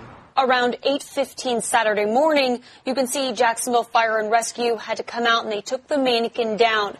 The president of the local Fraternal Order of Police released the following statement to us. Quote, "The hate displayed in that picture is not representative of our community. It is representative of someone with a small mind and whose only goal is to cause division. We are thankful for the support we have here in Jacksonville, and we will not allow the actions of one person or a few to affect our commitment to serve." JSO, of course, is asking for anyone with information about who could have done this to please call Crime Stoppers at 866-845-TIPS. Remember, you can always remain anonymous. For First Coast News, I'm Shelby Danielson on your side. If you remember when all this came down, the Dallas assault on officers. Do you remember that? It came on the heels of one of this because it keeps getting ratcheted up by the media. It's ratcheted up by BLM. I mean, I could play an entire podcast of cops getting beaten. One of the ones I had the other day of a guy getting just housed in a Belk or a JCPenney. Instantly, a media member said, somebody said he heard the guy say the N-word. Everybody around it said, no, he didn't. But that can excuse it. Well, he said a racial epithet. So we can just beat the shit out of him. I mean, it really comes down to, we're talking about all this rhetoric the left's done. And we've talked about it for 3 years. This is the fruit of that rhetoric. When through hyperbole, you say that these are the end of times, we're going to lose our country, and then you organize to protest for the purpose of trying to pander for votes, and then it starts getting a little violent, you and your media go, well, just say it's peaceful and stop carrying it. But this is going to work because now we're on voter suppression. People are going to be scared to go vote. And then you hit every poll, and every poll's going to be, I'm not voting for Trump. They're not going to admit they're voting for Trump because now it's dangerous. It's dangerous to vote for Trump. And I once again say, I thought Trump's language was violent. I mean, they took down Ulysses S. Grant in San Francisco. Whole article on it. I mean, the dude fought to get rid of slavery. But they ripped him down because they don't know. And then this is one of about 30 I've read just since the last podcast. OLI at Sapphicatra. Sapphcatra. Please normalize cutting family members out of your life. Normalize not liking family members. You shouldn't have to pretend to like your grandpa if he's a fucking Trump supporter. That rhetoric, it's a hate. And they've been projecting it was you. You're the hateful person. If you don't believe in abortion to live birth abortion, if you believe in our borders, if you believe that all cops are not racist, you're the evil one. And they project, and they project, and they stir up, just like NPR, there's a bunch of white supremacists that nobody sees. They're not out tearing statues down. They're not beating people in the street. They're not attacking cops. You know, we get all we've gotten and Chaz.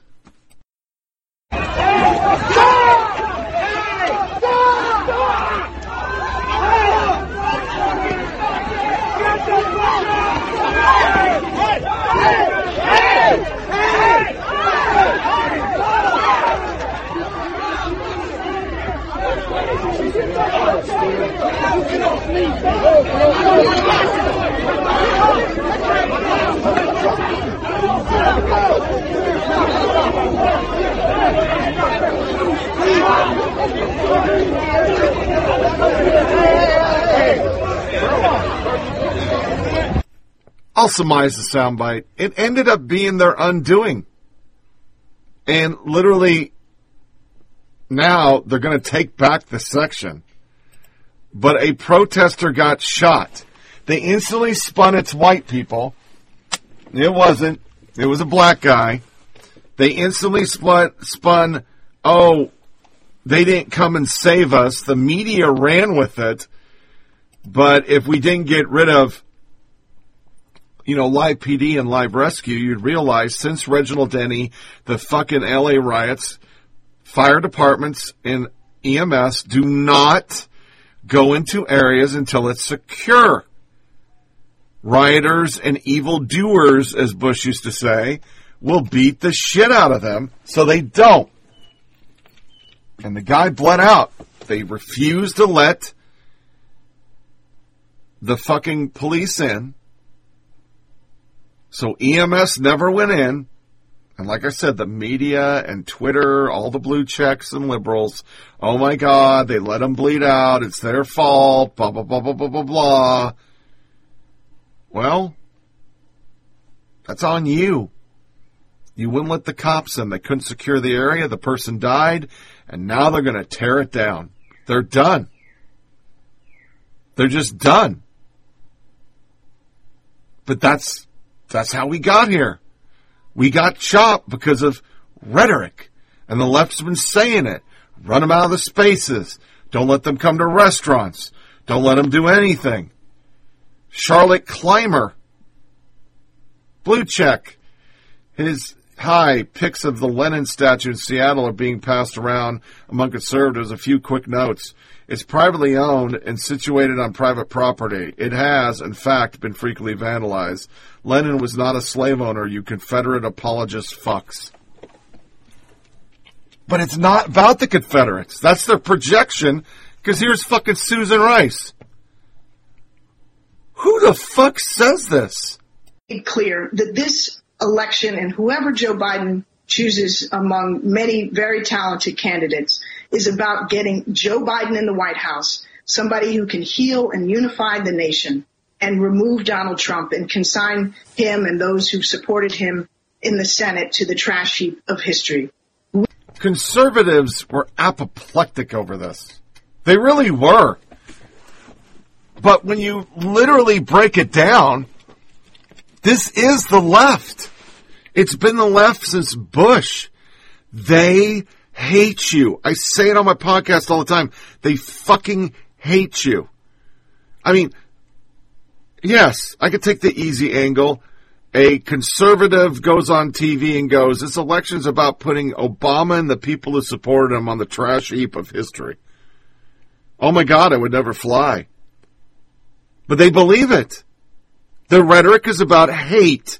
It's about control. And they'll use whatever they can. They're using a mob right now. They use the Russian collusion. They use a phone call. They use he rigged the vote with fucking goddamn Facebook. They rigged, oh, he grabbed a pussy. They absconded. I'm going to have a fucking HRC president who had a shitter goddamn server, and that somehow is okay. There's nothing wrong with that. You're just a sexist. They have supported, financed all of these protests, all the Antifa protests. They've done it all. And they were fine with it. Biden has not said any of this is bad. He has not called out statue tearing down. He's not called down burning down cities. He hasn't done anything. He sat in his basement. And he gets away with it. Because he can.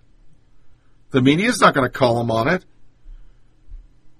They called Bush, or fucking, what's the difference? Trump, the entire time. They called him out. Why isn't he healing the nation? We need a healer. We need an Obama moment to go on the TV and say everything's going to be all right.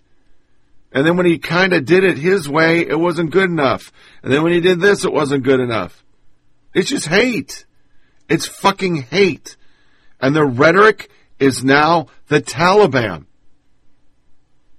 Because by not condemning it, you're condoning it. You're saying it's okay. And it goes for Republicans. So as we go to our music break and we come into our new section, let's get woke. All the stupid shit. We're going to play Tucker calling out conservatives. And we're going to play the press secretary taking Acosta to the woodshed. It's a little long. I'll see you in about 15 minutes.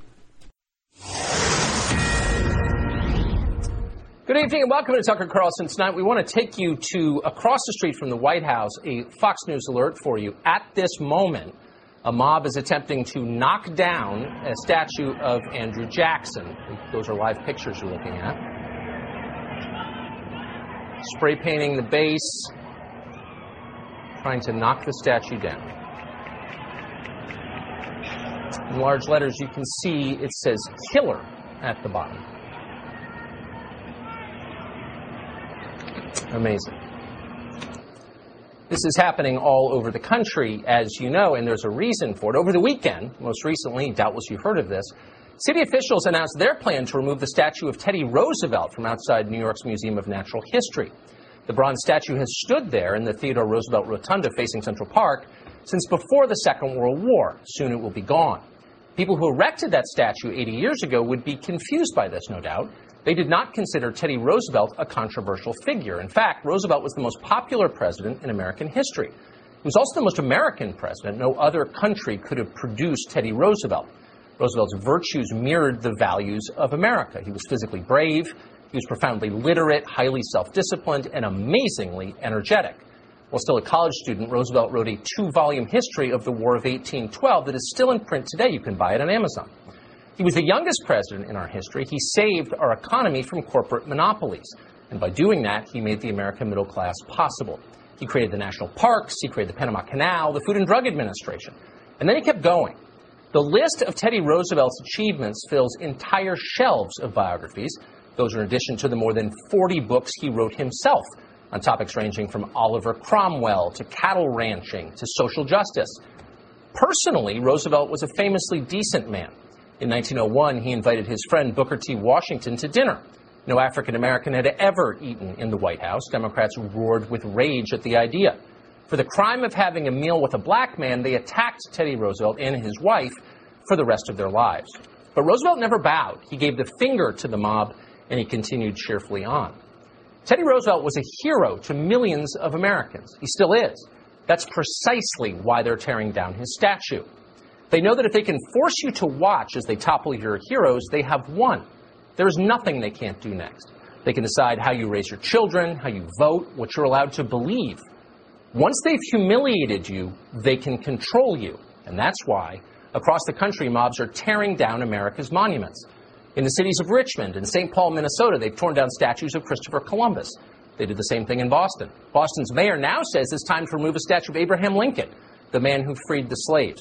It's racist. In Dallas, they pulled a Texas Ranger statue out of the airport after more than 50 years. In Dearborn, Michigan, they toppled the statue of the former mayor. They did the same thing in Philadelphia. In Nashville, they pulled down a statue of a former U.S. senator. Same in Albany. In Oregon, Thomas Jefferson and George Washington were torn down. In San Francisco, the mob demolished statues of Ulysses S. Grant, Junipero Serra, and Francis Scott Key. On the pedestal of the Key monument, they spray-painted "Kill the Colonizers" and "Kill Whitey," just in case you missed the point. One thing all of these Americans, now canceled, have in common: not one of them fought for the Confederacy. Pulling down their statues had nothing to do with the Civil War, at least not the first Civil War, the one that took place 150 years ago. Democrats understand that very well, and they support all of it. In every place where the mob has destroyed public monuments, Democratic leaders have backed them as they did it. But at the same time, and you should know this, so have many Republicans. Last week, a mob in downtown Washington, D.C. decided to tear down a statue of a man called Albert Pike. Pike was famous as a journalist and a poet and later as a prominent Freemason. For less than a year, from late November of 1861 to mid-July of 1862, Pike served in the Confederate Army. Pike was later arrested for treason against the Confederacy, and he faced execution for that. But in the end, it didn't save him from the mob. They set fire to Pike's effigy as it lay on the ground. At least one prominent conservative tweeted his approval of this. Republicans in Congress said nothing at all, and they could have. Pike's now destroyed statue is owned by the National Park Service. It's federal property. Tearing it down was a federal crime. But no one in Washington even considered enforcing that law. Kevin McCarthy of California, the top Republican in the House, was not in a position to say much of anything. McCarthy has endorsed the removal of statues that the left has designated as racist. Last week, as violent mobs roamed the country destroying public property, Kevin McCarthy refused to acknowledge it on his official Twitter account. On Wednesday, McCarthy did manage to send a very emphatic tweet calling for sanctions against Syria, quote, to hold the Assad regime responsible for its atrocities. Elected Republicans, almost all of them, are in no hurry to stop the disorder. They appear to believe what we're watching is a version of the Rodney King riots from 1992. People saw an upsetting video on the internet. They're angry, and that's understandable. But they'll calm down soon, and we can get back to cutting capital gains taxes and sanctioning Bashar al-Assad. That's their view of it. They are wrong. This is not a momentary civil disturbance. This is a serious and highly organized political movement. It is not superficial. It is deep and profound. It has vast ambitions. It is insidious. It will grow. Its goal is to end liberal democracy and challenge Western civilization itself. This is an ideological movement. The ideas that fuel it have incubated for decades on college campuses. We paid for all of it, by the way. The rest of us were so thrilled that our kids got into Duke that we decided to ignore what Duke was actually teaching them and just continued to send big checks. That was a mistake. It was one of the gravest mistakes we've ever made. We didn't appreciate the stakes involved at the time, and as a result of that, we became easy marks for their lies. Even now, so many of us continue to pretend that this is about police brutalities, but the death of a man called George Floyd in Minneapolis. We still imagine we can fix it by regulating chokeholds or spending more on de-escalation training. We are too literal, we're too good-hearted to understand what's really happening. Our decency is the mob's main weapon against us. We have no idea who we're up against. For most people, the primary joy in life is the act of creation, making something good and useful, whether it's dinner for your family or a deck off the back of your house or a solid day at work. The most profound act of creation, of course, is having children, new life itself. Healthy societies celebrate all of this. They understand that the impulse to create is how civilizations are built. But they also recognize that there are forces arrayed against creation, and they vigilantly defend themselves against those. In every society, there are those who seek to destroy. They destroy for the same reason that troubled boys torture dogs or shoot house cats. Inflicting pain makes them feel powerful. We used to call people like that antisocial forces. They still exist, we just pretend they don't. Or worse, we excuse their behavior. We coddle them, we fund them. Wall Street sends the money in the hope that they will be destroyed last. The rest of us just look on confused. We don't really know what's happening. But the destroyers know. They know exactly what's going on. Never in American history have they been more emboldened than they are now. Just this afternoon around lunchtime, an activist called Sean King issued the following demand on Twitter, quote, all murals and stained glass windows of white Jesus and his European mother and their white friends should also come down. They are a gross form of white supremacy, created as tools of oppression, racist propaganda. They should all come down, end quote. Before you dismiss that idea as absurd, the rantings of some crank on social media, keep in mind that Sean King is the most famous Black Lives Matter leader in this country. Black Lives Matter is now more popular than either major political party. So don't be surprised when they come for your church. Why wouldn't they? No one is stopping them. The forces of destruction have grand ambitions. It's not just about the Teddy Roosevelt statue. They plan to rule this country. What will happen if they do? Well, you may imagine that self-defense is your bulwark against chaos. In this country, you assume, you can always defend yourself and your family. That's a pillar of our civilization, of all Western civilizations. This woman assumed that too. On Wednesday, she was driving through Louisville, Kentucky. According to Louisville police, the woman found herself surrounded by protesters who were blocking the road. They stood in front of her car with a megaphone. She argued with them to let her pass. One of them produced a gun. The woman tried to flee. We're showing the dramatic tape on your screen right now. Look at it. When the woman stopped at a red light a block later, another protester pointed a gun at her again. She hit the gas and made it home alive. On Sunday, National Public Radio published an article about the incident. The headline of that piece, quote, vehicle attacks rise as extremists target protesters. In other words, for trying to escape from being murdered, NPR called this woman an extremist who was, quote, targeting protesters. Think about that, and you begin to understand why so few citizens have tried to stop the mobs as they pillage our country. And see if it doesn't own the statues in your city's parks. It doesn't own your city. You do. You help pay for it. But what would happen if you tried to defend public property, or even if you tried to defend your own property? You know the answer.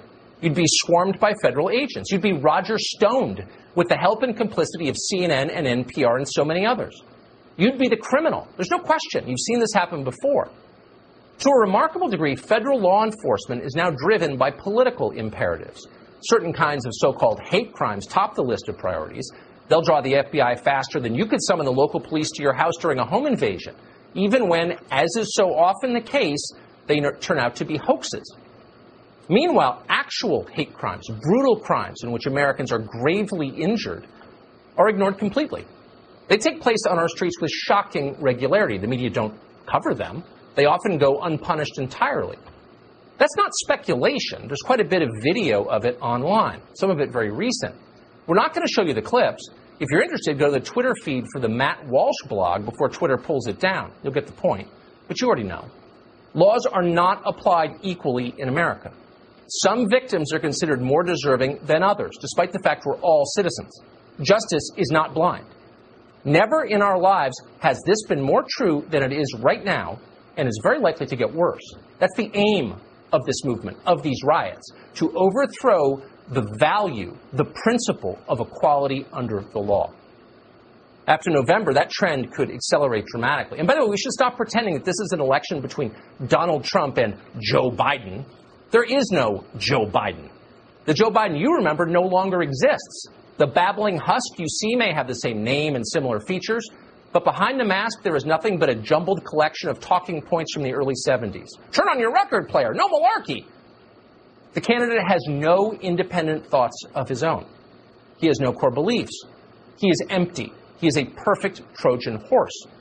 For the people who've taken over the Democratic Party, he is perfect. Their plan is to ride him to power.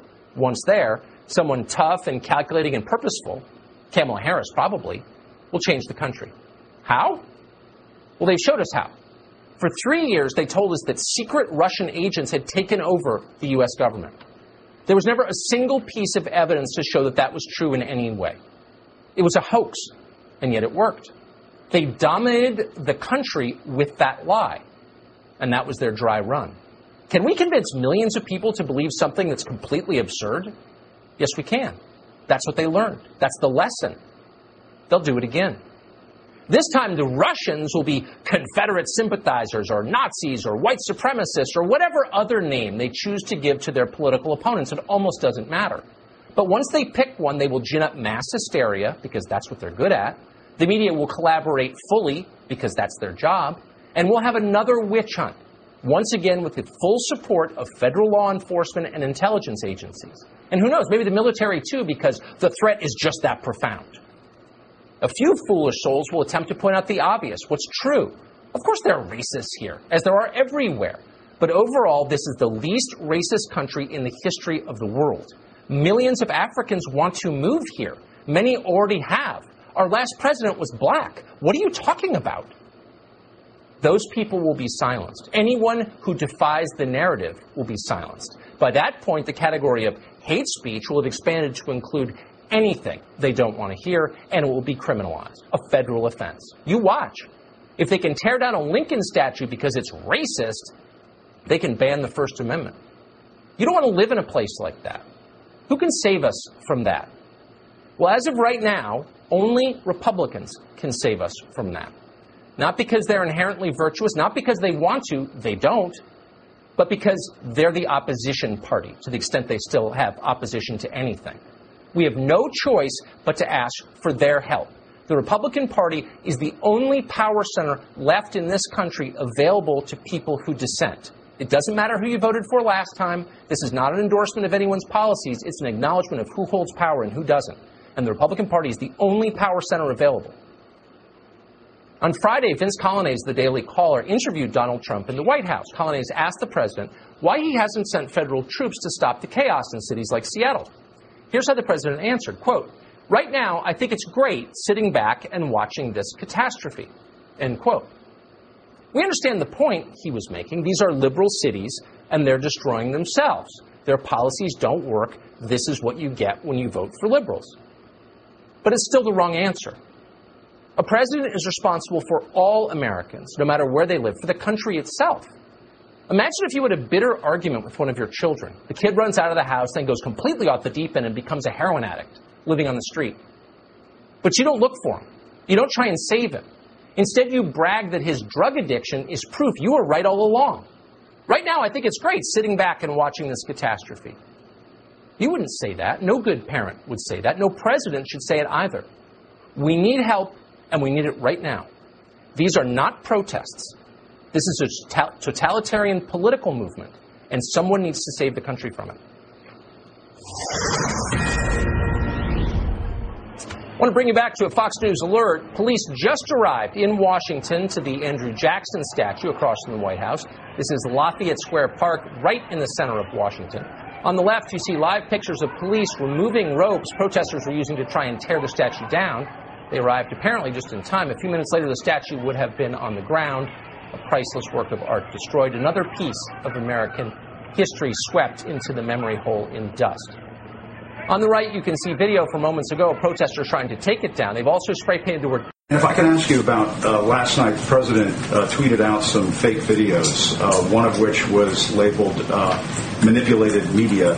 by Twitter. Why is the president sharing fake videos on Twitter about two toddlers who are obviously showing a lot of love for one another? It seems as though he's exploiting children to make some sort of crass political point.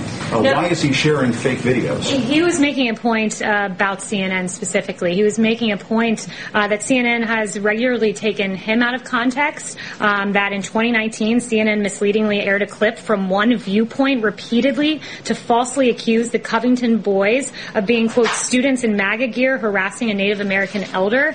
That's a harassing video, a misleading video about children that had really grave consequences for their future. So you're saying it's okay to exploit two toddlers hugging one another on a sidewalk to make some sort of political point. As you know, the president has described members of the press as fake news during the course of this administration.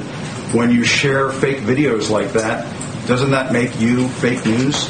I think the president was making a satirical point that was quite funny. If you go and actually watch the video, I think he was making a satire.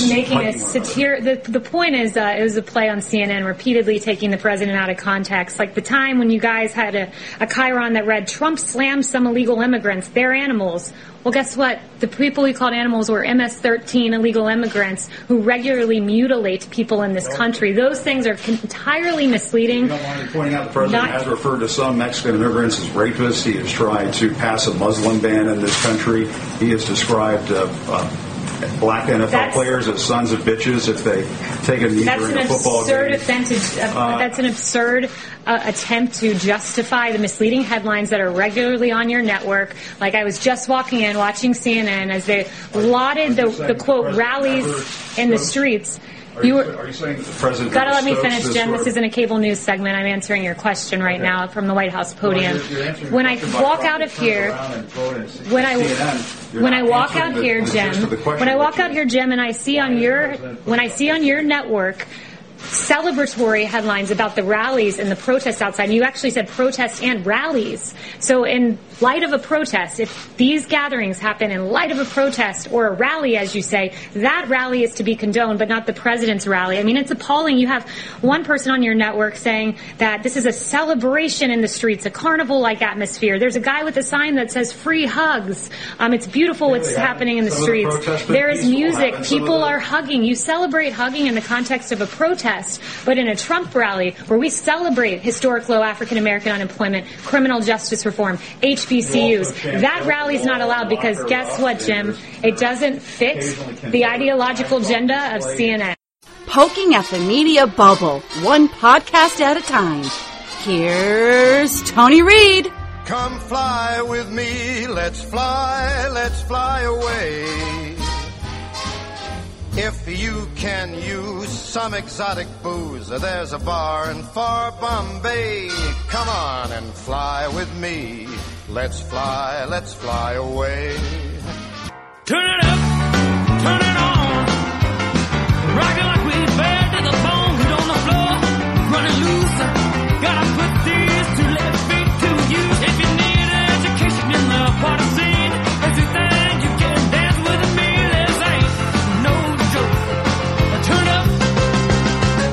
let's get a walk.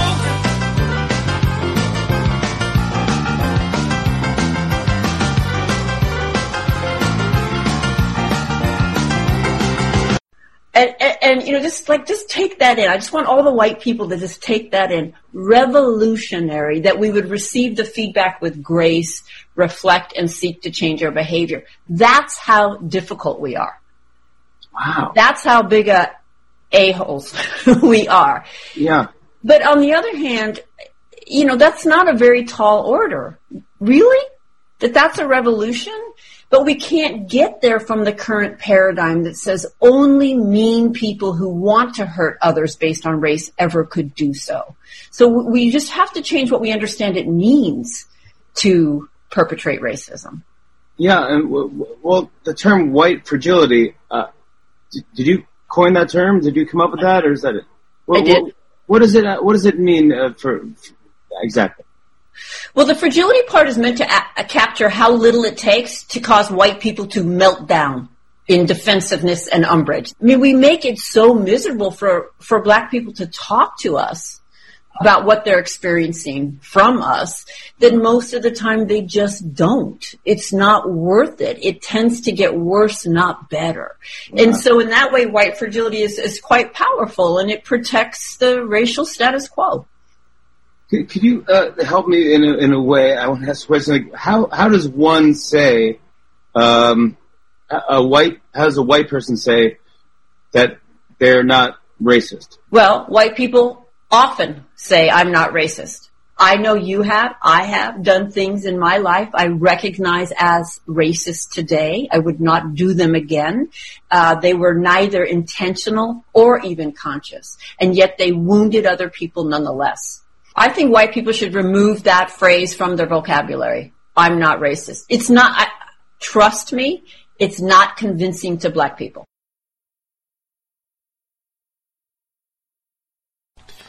That is some painful ass shit. And that's Jimmy Fallon. He brought on a lady who did white fragility author, and she's white.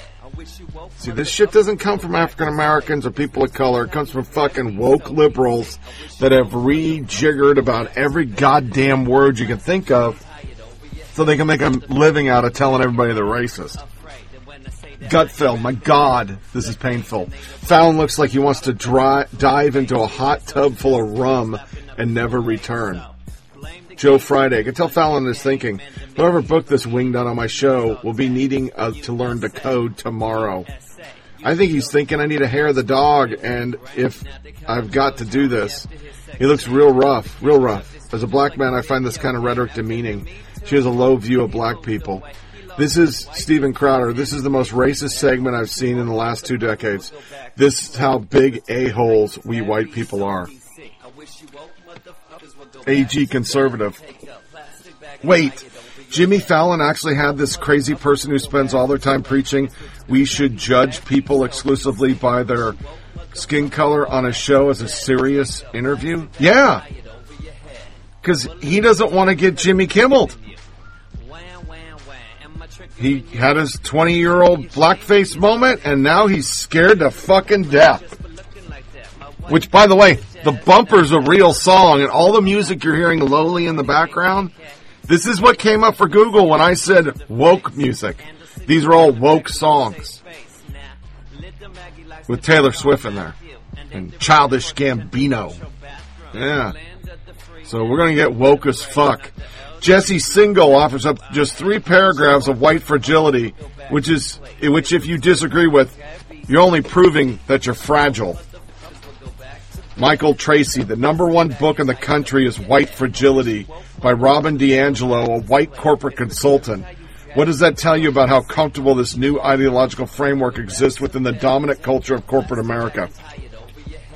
Noah DeCoulian, a speaker I saw on Chaz sneered at DiAngelo for exploiting Black pain to get rich. She might well be the raw spirit of this revolution for now. Lee Fang, Robin DiAngelo, corporate consultant and author of the best-selling White Fragility, was paid at least $8,600 under the Trump admin diversity consulting. Jesus Christ. Jesse Single, just 3 paragraphs of Robin DiAngelo's White Fragility. White men define everyone else's reality. White men define who is valid if a Black man comforts a crying white woman. It may be because his racial soul essence is telling him he might get murdered otherwise. I'm not reading this. It's what Charles Cook says.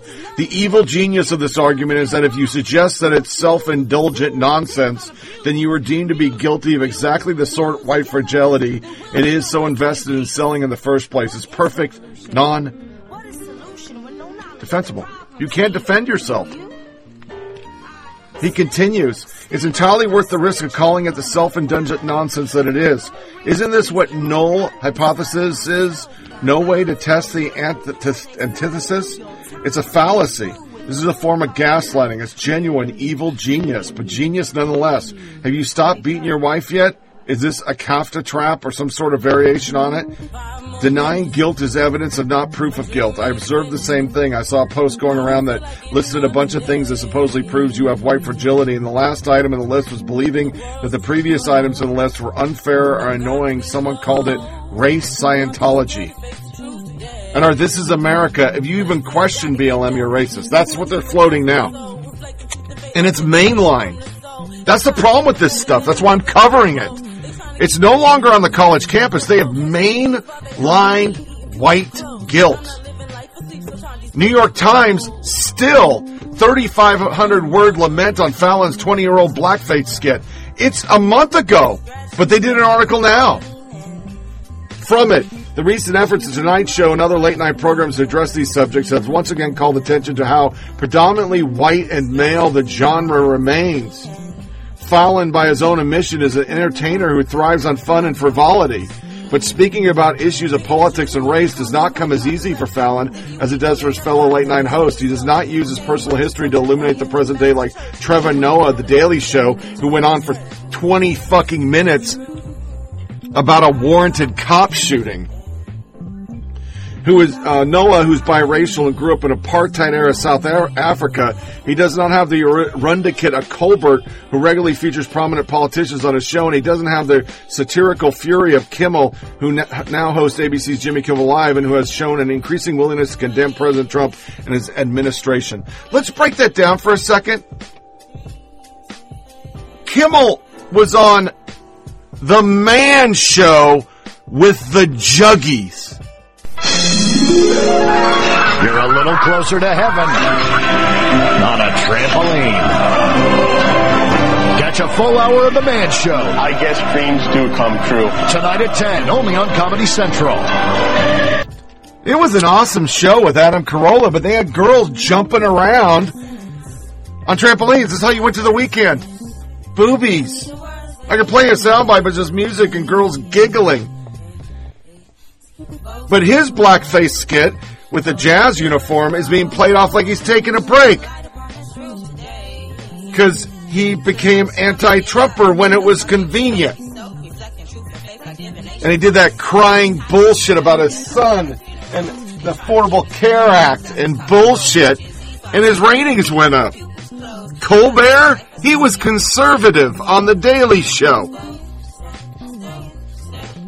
His original show had an eagle. And he argued things now that he would never argue back then. But he got woke. I've been tweeting. I hope they find something on him so maybe we can go back to late night comedy. Fallon's so cowed, all he does is BLM shit. I quit recording it. It was the best show on pandemic TV. I watched it every night with his kids, interviewing his wife. But they went after him. This is what you get. You went after O'Reilly, Eric Bolling. You've been going after fucking Rush Limbaugh. The Media Matters fucking nut jobs financed by the Clinton Foundation, invented by Hillary Clinton because the right-wing conspiracy. I don't know where it's at because it's all liberal all the time on our media. Yeah. Here we are. Now it's on you. But how the fuck Kimmel's gotten away with all his bullshit when he was on The Man Show objectifying women. Then you have the mask wokeness, this Adam Levine guy. He literally is saying it's not politicized. But I want to remind you, 2 moving displays of defiance today in Manhattan. In face of the coronavirus, boisterous Lunar New Year parade in Chinatown and a solemn vigil in Central Park for hero Dr. Lee Wen-Lang. The resistance and determination in the New York Chinese community is truly inspiring. But now all he does is talk about masks. NARAL is our next subject. Abortion is covered as a political issue, not a health issue. They did a study that literally said the following. You leave out the middle option, abortion wins. 43% picked generally viable, 24% not permitted, but 31% chose available under stricter limits, which would suggest 55% want stricter limits on presently on the books. Reporters characterized the abortion debate as divisive, furthering the perception of profound conflict on the issue. They need to their charged rhetoric from anti-abortion advocates are included in coverage, often with minimal context. When it comes to reproductive freedom, people's personality ideology should not interfere with others' lives, nor should it trump science. Their point is that America's on their side, and they all think the media is too liberal. I mean, too conservative on abortion. When was the last time you saw the March for Life on TV? You haven't. I play it on the podcast. It doesn't get played on the TV. And when they do, they call it anti-choice, anti-abortion. They never say pro-abortion, pro-woman's reproductive health. And then their survey that they took is biased leaning left. The reality is 76% of the country doesn't want to finance, and 67%, including a majority plurality of young kids, think there should be restrictions on abortion. It's just what it is. Most of us don't see abortion as a form of birth control. But I digress. Massachusetts orders utilities cut off for a gym for divine lockdown. And then Chris Wallace asked the question of one of the Biden flacks, what's up with the hypocrisy on COVID?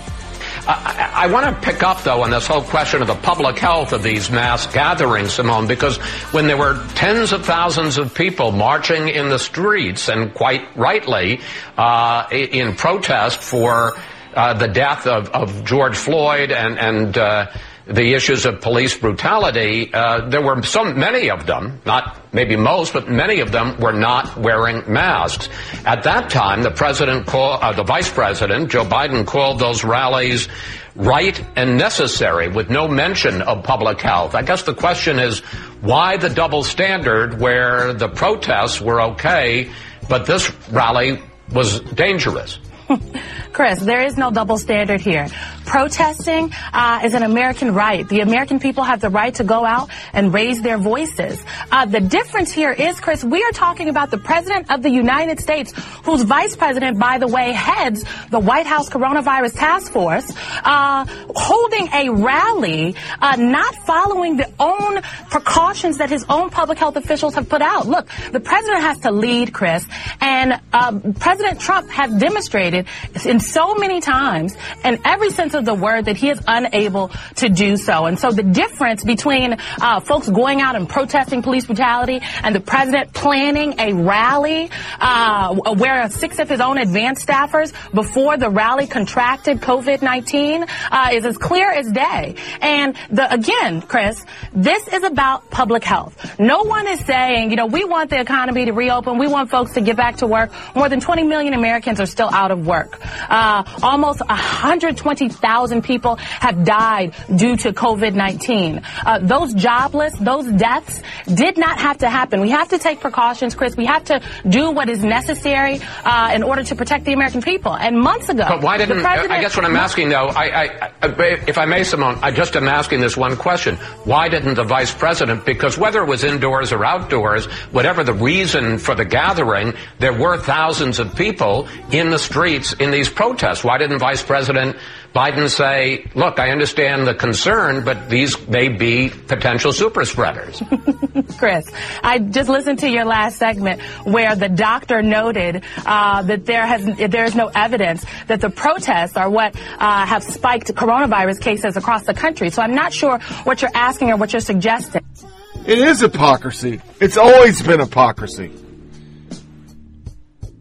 We put it in the fucking back. We put it in the boot, as our British shows show us.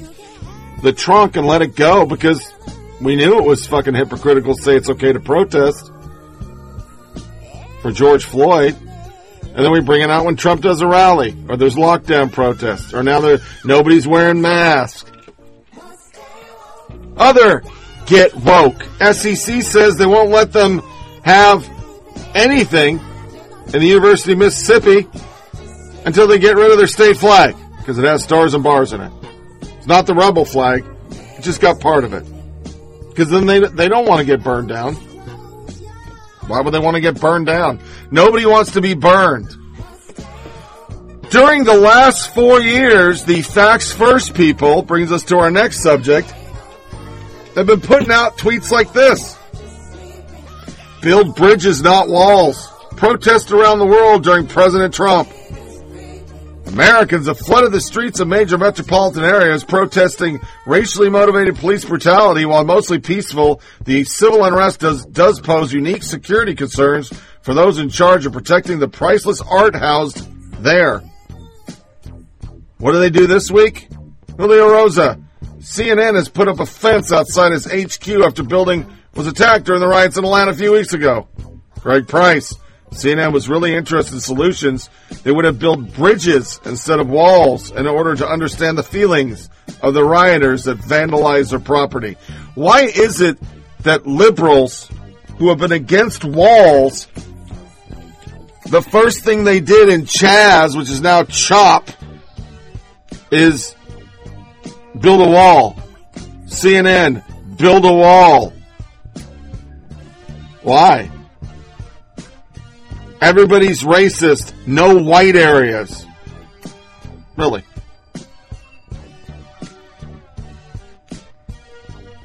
And the worst woke that I have, because there's plenty more, here's an officer of 34 years. He sent an email stating factually George Soros finances BLM.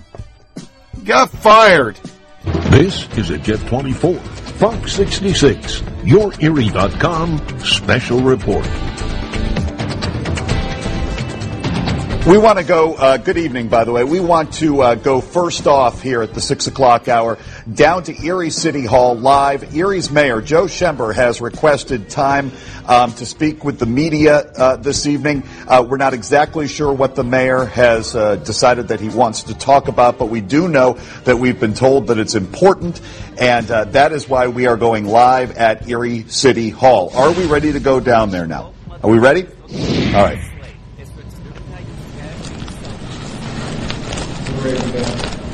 Should I start? Okay. Sergeant Jeff Annunziata of the City of Erie Police Department sent an email to members of the media containing racist and derogatory statements and assertions. I condemn these statements. I am appalled and disgusted by the racial insensitivity of his email. This kind of prejudice has no place within the Erie Police Department or within the City of Erie. We will not tolerate discrimination or racism. As Mayor of the City of Erie, I am terminating the employment of Jeff Annunziata as an Erie police officer. Our officers take an oath that says, I will diligently discharge duties as a police officer for the City of Erie without partiality, malice, or ill will. When I swear them in, this is the last statement that they must recite, and this is extremely important to me. Our officers must protect and serve all residents. Since taking office in January of 2018, I have been vocal about our vision to create a community of choice that is welcoming and celebrates our rich cultural diversity. Everything that we have done has been focused on that, achieving that vision. We have been working hard to build relationships in the community and to heal the deep scars of racism and prejudice. The views and language expressed in the email diminishes the trust between the police and the community at a time when that trust and partnership is critically needed.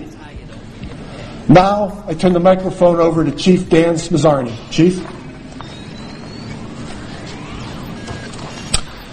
I speak for the command staff when I say that we're all sickened by the language of Mr. Annunziata. We took an oath to protect and serve. Mr. Annunziata's language should not be construed as to reflect the rest of the Erie Police Department. Upon discovering the email, I directed Internal Affairs Inspector to perform an internal investigation. Our investigation confirmed that he sent the email, that he sent it from his City of Erie email account, and that within his email he identified himself as a police officer. I immediately suspended Mr. Annunziata. Where our country was founded with the long-standing principle of freedom of speech, the City of Erie Police cannot and will not allow taxpayer money to be used to spread hatred and bigotry. Mr. Annunziata's views are not reflective of the Erie Police Department. His actions, including sending this email, warrants immediate termination.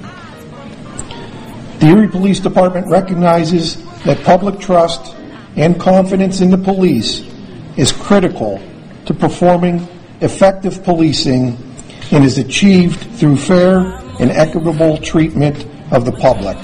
Thank you.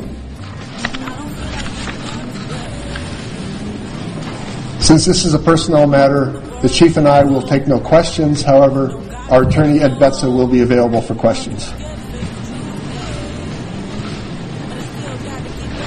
Does anyone have any for Attorney Betza? Yes. I'll go ahead. Can you come up? Yeah, so we can hear what you're saying.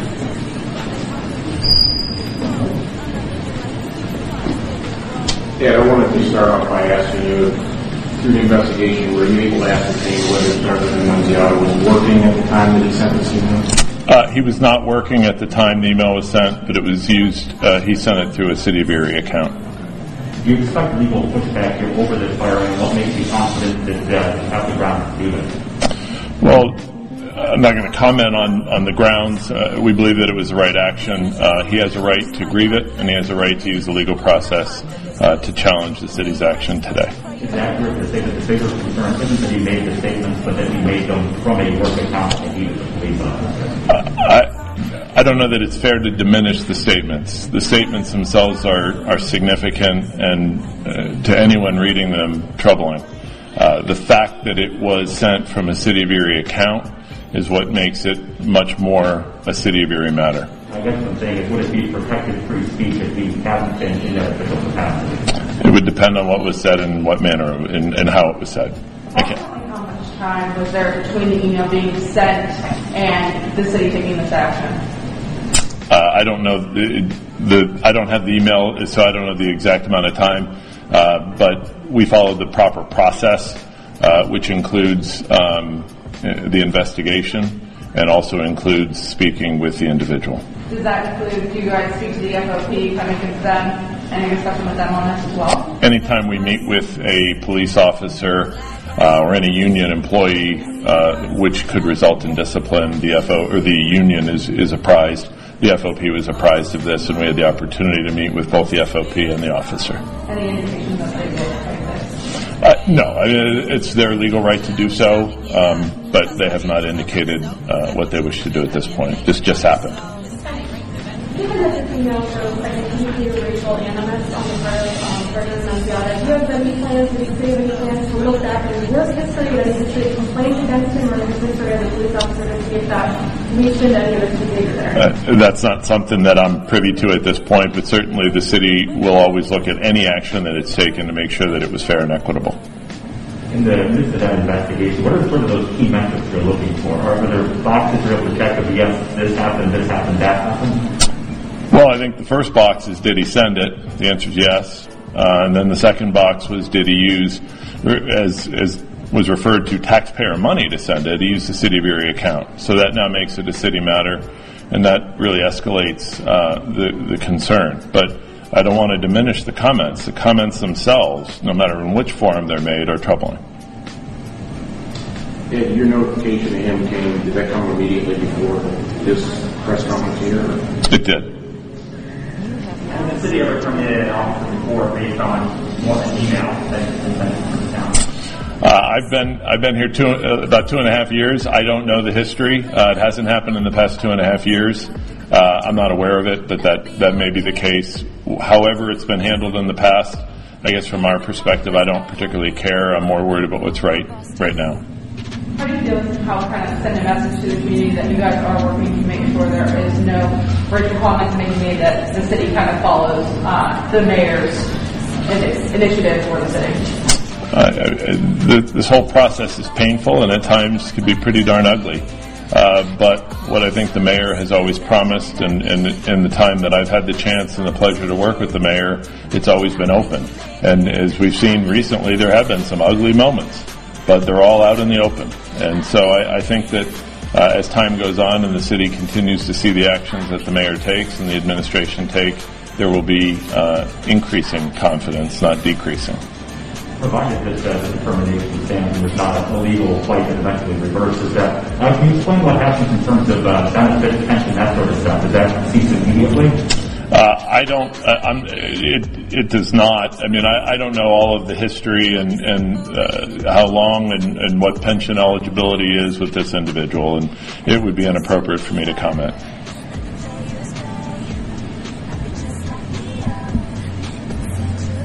Thank you.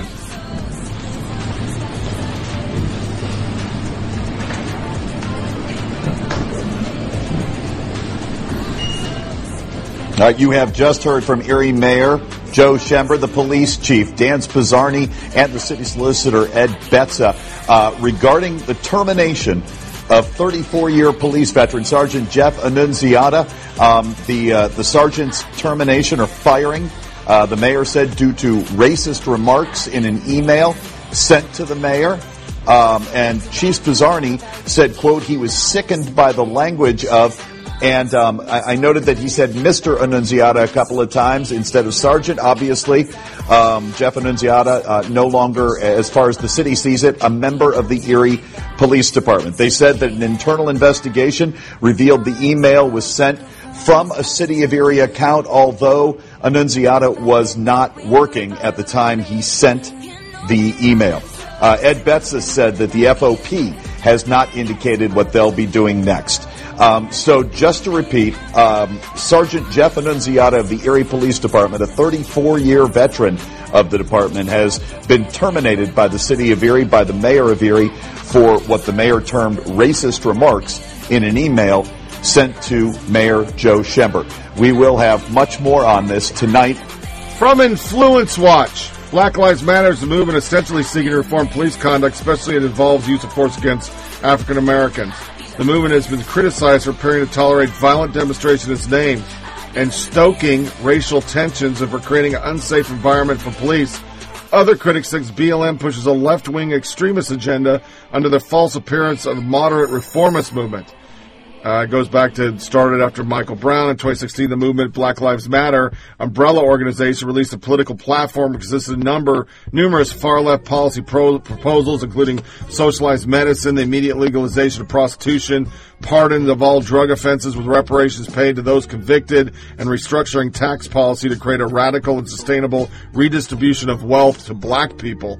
BLM has been criticized for taking a see-no-evil approach to things. This is mostly placed around the 2016 murder of 5 Dallas Police Department.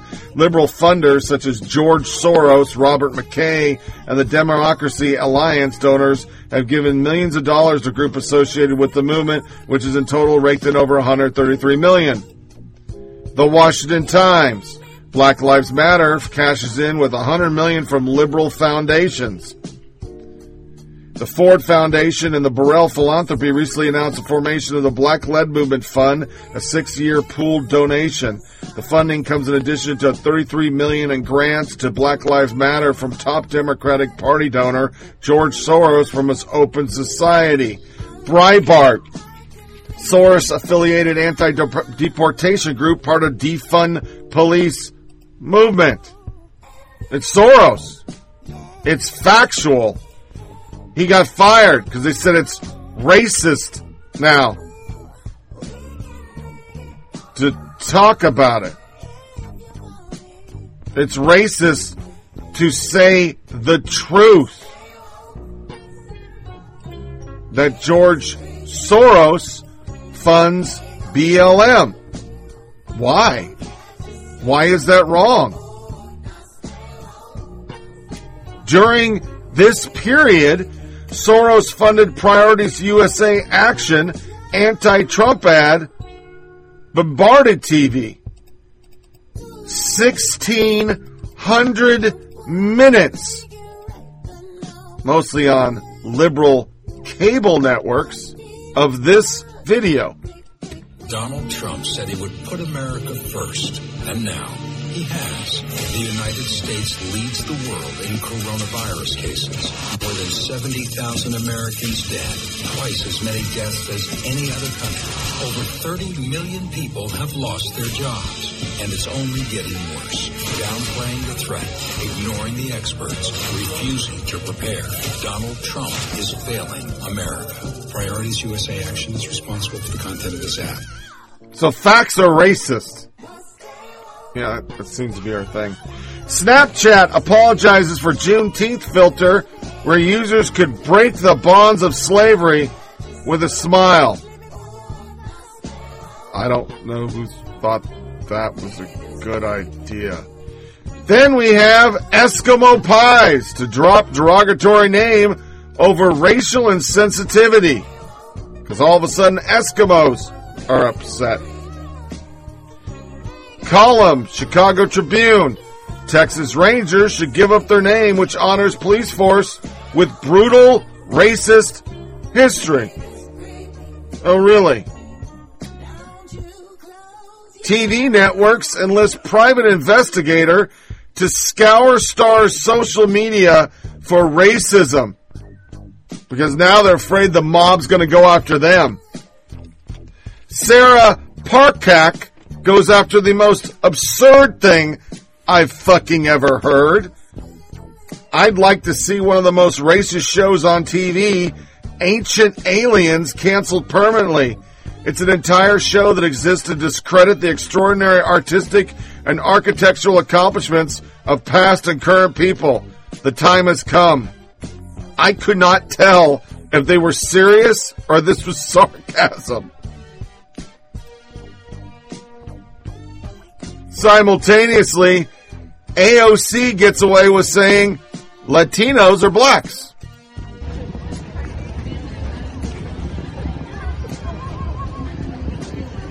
How long's the blackout going for? Till 8 p.m. Okay, so I have to wait till 8, basically? You're welcome to hang out in the perimeter area. Well, the thing is, I'm half Italian, half Colombian, so do I get a pass to get in there, or? Well, this space is right now held for just black folks. Oh, just black, okay, yeah. So... full black, you're saying? If you have black ancestry, or if you have experienced oppression because you're black, then you can enter the space. Okay, thank you. Yeah.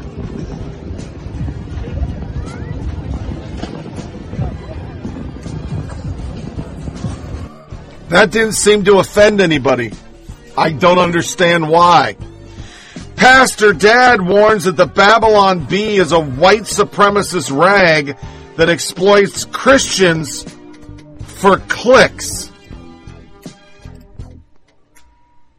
Chick-fil-A now open on Sunday, but only for black people. It's a joke. Johnny Rashid to fund PPD. Babylon Bee is a white supremacist rag that exploits Christians for clicks. It's not remotely Christian and should be condemned by all of us. Shame on you. It's sarcasm, but everybody's got to get in the act. They went after Marky Mark.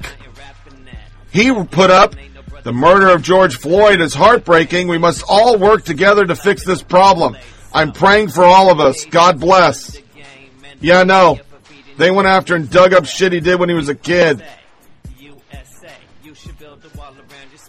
And simultaneously, the person that brought us to this fucking precipice of craziness, the 1619 Project creator, she nuked her account. She said it would be an honor, thank you, for them to call these the 1619 riots from New York Post. She deactivated and went back and tore down all her shit because she went crazy, because she wants this to be in public schools. But then she got called out for the now-deleted tweet where she criticized Native Americans on the Trail of Tears for owning slaves. Do you know Native people brought the enslaved black people they owned on the Trail for Tears? Read this, Son of Baldwin. Parting for Brooklyn, there was yet another night of extreme loud fireworks starting at 8 p.m., blah, blah, blah. It's the second straight week of every night during the same time period, like clockwork, and she made a big deal about it.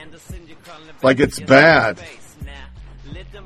Son of Baldwin. My neighbor and I believe this is part of the coordinated attack on black and brown communities by government forces, an attack meant to disorient and destabilize the BLM movement. The goal, we think, is multifaceted. And he goes on and on about a bunch of bullshit. Here's Jesse Stingle from an acquaintance in BK. Hey, this is blank blank. Saw your tweet about the fireworks. It is so not a conspiracy and just kids and people having nowhere to go, being bored. When Blank and I were in Blank last week, there was a lot of fireworks. Also back at BK, have gotten woken up several nights. They're right outside our window. They're not fancy displays. They're Roman candles and they're kids. But she ran with that. It's bullshit.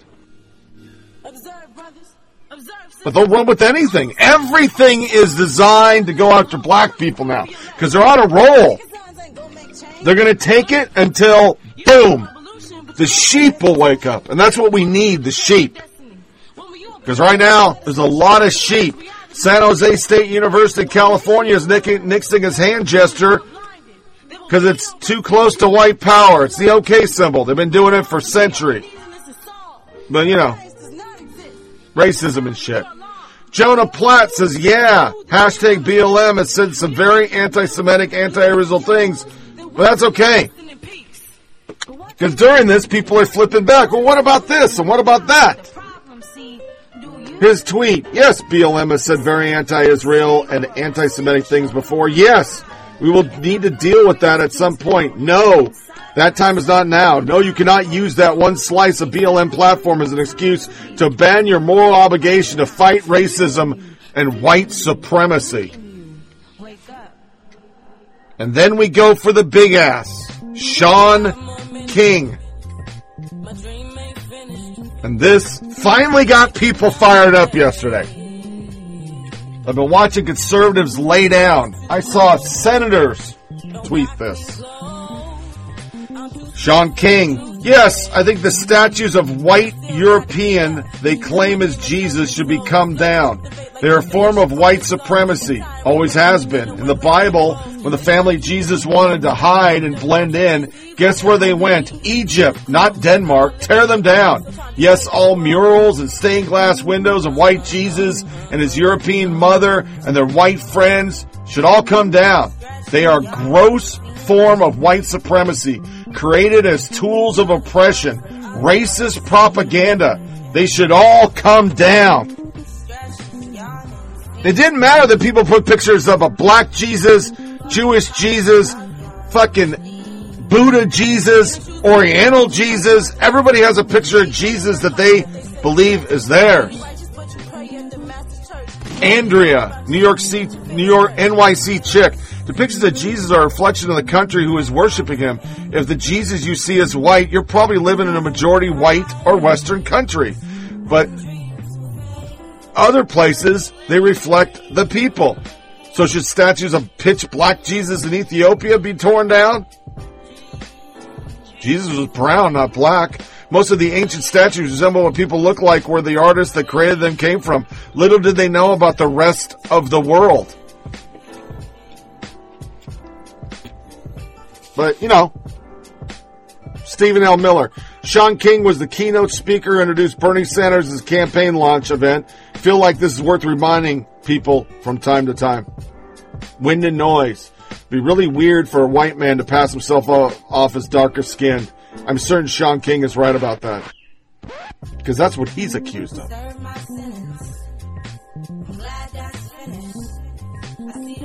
What the fuck? You knew they were going after Christianity. It was coming. It was just a matter of time. And last but not least in our wokeness, and then we go into This Is America. Hundreds of New Jersey Republicans received misprinted ballots listing only Dem candidates. Because remember, your humble podcaster totally believes this is just a push. this and COVID to do mail-in ballots so they can steal the election. We've already had proof of ballot stuffing, 3 just this last year in Democrat states, because they have the compact and they're not going to vote electoral. They're going to vote popular vote. 11 states, which is against the Constitution, because they know they can't do a convention of states and get it changed. This is why we're doing all this. To our This Is America, I pick this because once again, we're real news, Mr. President. For the millionth time, we do not pick sides. There was a fake video put online that was manipulated using the two white and black kids, a black baby and a white baby running towards each other.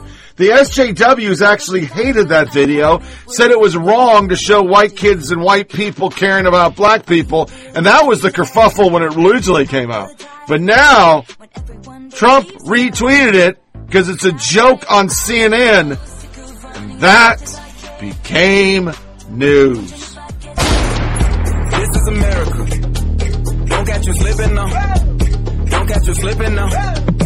Look what I'm whipping now. This is America. Don't catch you slipping now. Don't catch you slipping now. It's time for the last soundbite. Like the media say when they are pushing fake liberal agenda stories. And this is America in 2019. Guns in my area. I got the strap. I took my 3-year-old daughter for a walk this morning. We both wore our masks. She didn't have a problem with it. So why do so many adults have a problem with this? But hey, I digress. This is going to continue, unfortunately, to be a political debate. Yeah, it's supported by science, right? Doing this. I really appreciate it. Dan, I'm going to start with you. Neither of you gave the president permission to use this video of your sons. How did you learn what he had done, and what was your reaction when you saw it?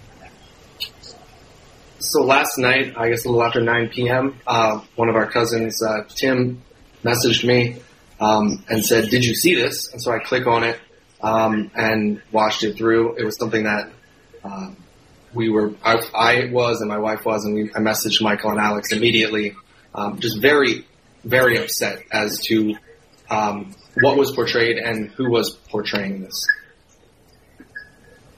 Mm-hmm. Michael, let me ask you the same question. I mean, you must have been horrified to see this. Yes, absolutely. It was just so hurtful to see this this video made of love and with the hopes to inspire hope amongst everyone out there. It was, just I could not believe what we were watching. And, our phone was blowing up with everyone just reaching out for us to let us know. And so we immediately started acting on it and tried to, go through the proper steps to have it removed. Yeah, we're going to talk a little bit more about that and also have Vin, your attorney, weigh in on that. But, Dan, the White House Press Secretary Kayleigh McEnany was actually asked about the doctored video today. She said she thought it was funny. Watch this. I think the president was making a satirical point that was quite funny if you go and actually watch the video. So the president, she thought it's funny, the president used a beautiful video of your children to further his political agenda. Did you think it was funny? Not at all. No. I thought it was propaganda to a base that we really... I was really aghast immediately when I saw it. It's not funny. I did see that press conference earlier, and I just was... I couldn't understand how someone would share something like that. To think it was funny, I'm not sure who they were calling, if they were calling my son racist or what it was, but it made me very upset. Michael, you wanted to weigh in, but I mean, did you think the same way that Dan did, that they were calling his son racist by how the president was portraying a toddler? Absolutely. That's exactly what I think. It was intentional. And it was just disgusting to watch. And for her to say that it was funny, you know, that seems to be their go-to answer now for every, you know, idiotic thing he says is that it's a joke. And this is not something that we should take lightly. And it's not something that is funny. And if you do, then you should reevaluate yourself. Think about, Dan, if I can just ask you, you know, thinking about what's happening in the world right now, right? And you have a, your son, no, Michael, you have, your son is black, sorry. So, Michael, you have a black son now. And think about that. He's, you know, he's calling Dan's son racist and saying your son was running away. And all that's going on in the world right now with racism and police brutality and everyone out on the street, do you, like, who would share that, and especially the leader of the free world? Oh, absolutely. And, I mean, it's just terrible that the President of the United States is actually joking with something like this. And as tweeted this out, you know, to bolster his base. Basically, this is what he's doing. And on the eve of Juneteenth, I feel like it was calculated. And I feel like it was meant to stir up something that was supposed to be on a beautiful, celebrated day. Do you get tired, Dan, of people making excuses? There's always an excuse, like Kaylee McEnany. It's it was funny. It was sarcasm. Oh, he didn't mean it that way. You're taking it out of context. You're trying to stop free speech. You're censoring us, on and on and on and on. You're too sensitive, you're a snowflake. There's always an excuse. There is always an excuse that he gives out. I don't think that there should be any more excuses. You know, he needs to stop and look at what he's doing, right? What is going on in the country? There are protests around the country, around the world, about, you know, black lives, and he's just making fun of it. You know, my wife and I, we are a cisgendered white couple. We don't know what that feels like, what that bias feels like. But we are working hard to teach our son to be anti-racist. And for something like this to come out, it just makes me really sad.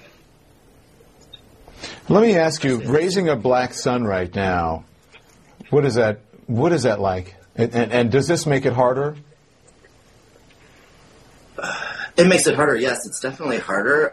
It's something that is needed, and it's something that, you know, I will continue to stand up for and to fight for. I will do all that I can, and, along with my husband and the McKennas, to make sure that, well, to hopefully ensure that my son grows up in a safer, more accepting world, culture, country. You know, it scares me to see these murders happen from, you know, police officers. I mean, just numerous and numerous. But I do feel that we are on, like, we finally had it. You know, the president needs to be held accountable. He needs to stop making these jokes, stop making these racist comments to excite people. It's just, he's inspiring all the wrong things that need to be brought up.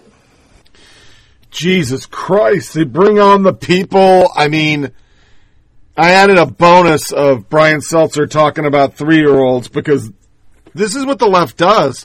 My kid says.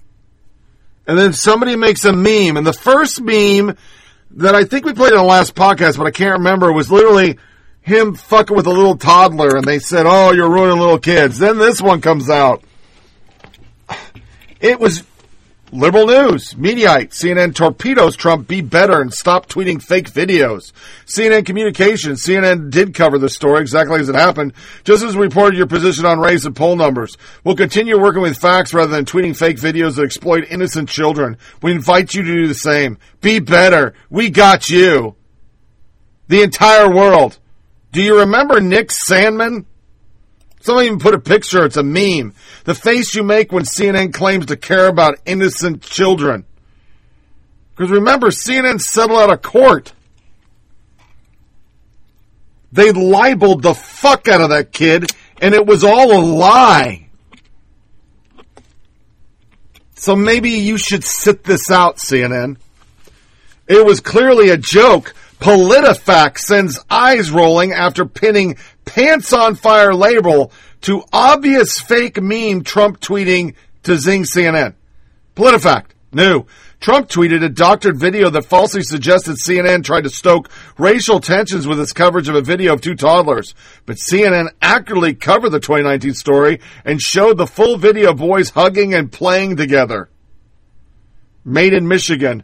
Babylon B confuses your fact checker. Satire, parody. Y'all might want to look up the definition of some examples. Lexington GOP. What is the point of fact-checking obvious satire? I could see it if he framed it as an actual CNN clip, but it was a joke. Do you fact-check The Onion and Babylon B as well? Another one. LOL. The meme wasn't about that particular video. It was the division and distortion of CNN displayed regularly, like the Covington kid they had to settle with for defamation.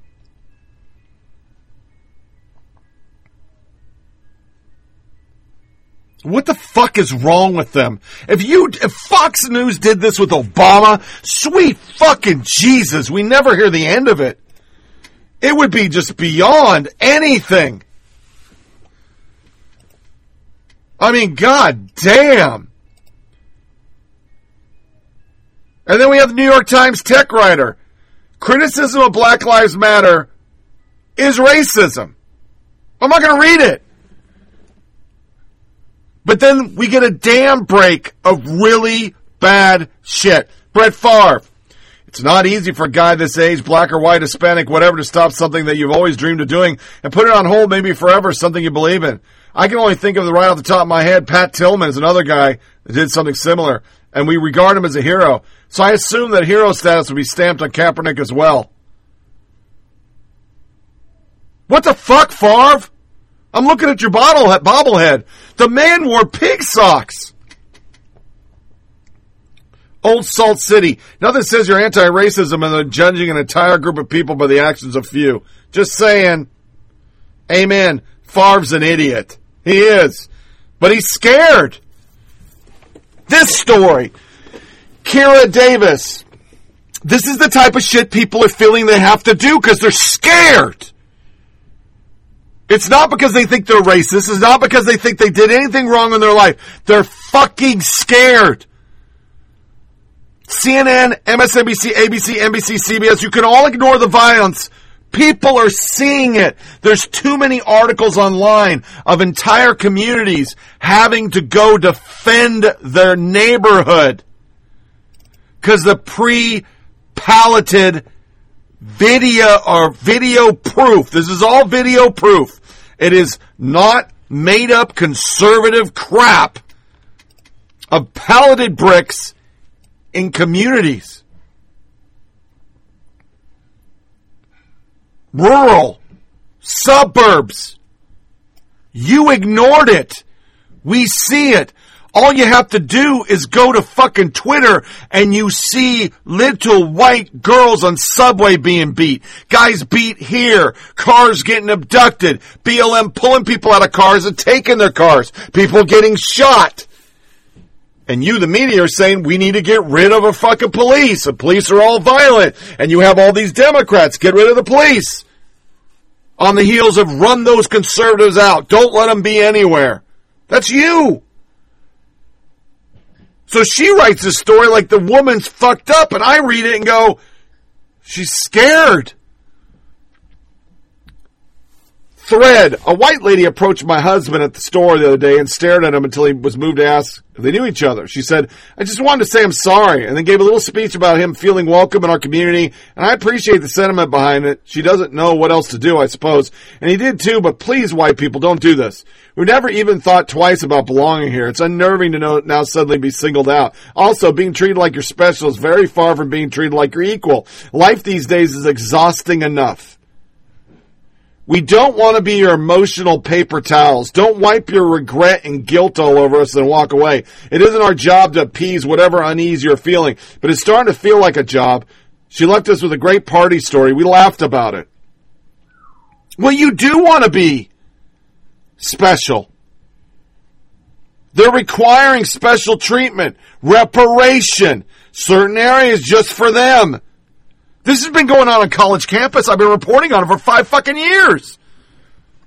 segregated dorms, easy grading. So what are people supposed to do? Then you have Brittany Cooper, a race hustler, African American. Since white people are having a whole racial reckoning, one other area you need to decolonize is the type of black people that you choose to learn and earn your diversity cookie from.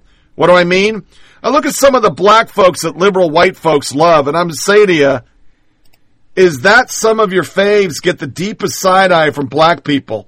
Y'all be picking non-threatening black folks, the one that make you feel good and redeemable.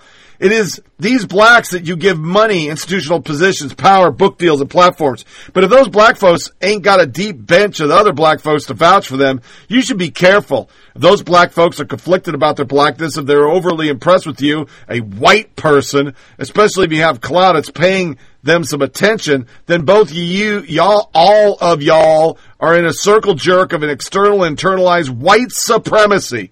Find the black people who are unimpressed by you. Read, cite, and give love to black people that other black people read. This isn't exact science. Some black folks with integrity get crossover appeal. But they are the few, not the many. Just like white conservatives love black people who affirm every terrible racist idea on the grounds that if a black person says it, then it can't be racist. White liberals have their version too. My work is always for and about black people. I work for the assumption that white people can learn from work that isn't centered on proving things to them, just like black people do with work that aren't for or about us every day. But I'm not here to impress white folk. And if you are in black people that are primarily known for their ability to impress white folk, then you missed it. I ain't knocking any black person's hustle, but we should say some of it is a hustle, LOL. Also, I'm not talking to the deaf black code switchers. That's a survival tactic. But what I'm saying to white people is that half the time y'all be picking black people that no black person who loves black people would ever pick. And if you're a black person who loved to be picked by white people, A, black people who love black people see the shit, and B, do your work. White supremacy is charming as fuck, psychopath. Fam. Hashtag get out. Hashtag, that is all. Jesse Kelly, can you please explain why you attend Emory University when John Emory came from a slave trading family and the board of trustees used to rent black slaves for their meetings? Do you think that's okay? Sounds so wrong to me. Hashtag cancel Emory. So before I get to the cancel Emory, this is no different than the gay mafia. The black mafia and the gay mafia, if you really went and researched liberals, people who feel that, oh man, they're right, we are fucked up, do no research, like my fucking stupid ass daughter, who for my Father's Day says, we're not friends on Facebook, I guess you're not your daughter. And I say, hey, I just got sick of reading your I Want an Unsafe Society with bricks on your shit, like Anafa's okay, and then she sends me a fucking 20-page fucking text about how I'm a piece of shit that I didn't read. You didn't research anything. When I got on the gay mafia shit and I started on my show, people say, well, he's just a homophobe. No, I'm not. I researched your shit. You all fucking argue amongst yourself on what you want to be called, what's right, what's wrong, cis, turf, all that shit. Go back in the catalog. Did a whole show on it. It made me realize until you get your shit together, don't come on my doorstep and tell me I'm all fucked up because I don't play your goddamn or drink your Kool-Aid. And with African Americans, listen, I ain't a dumbass little white boy from fucking Tennessee that don't know nothing. 20 years in the army. You people are racist as fuck. You don't like light skin? Obama really wasn't a black president because he had white blood in you? This lady here, I only work for black folk? The real people running BLM, the real people running this are racist fucking pieces of shit. They read stories about the KKK and white supremacy and all the evil shit we did when we did it. And then we made rectification for it, and we fixed it, and we got rid of it. We wrote laws.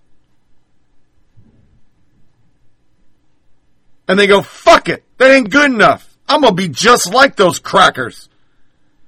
I'm going to crack on a white person. I'm going to beat white people just because they're white. I'm going to treat white people like shit. And if you're a white person, you know that person.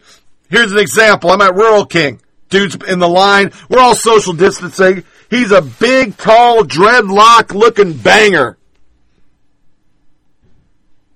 Looks me right in the face, crowds me, throws his shit on the fucking counter. I'm not even done checking out. And looks, say something. So I said it with my eyes. And he backed up. But it was a bait. He wanted me to say something so he could say white dude's fucking racist. And they're doing it everywhere. The media don't want to look at it, but it's on Twitter. It's fucking all over Twitter.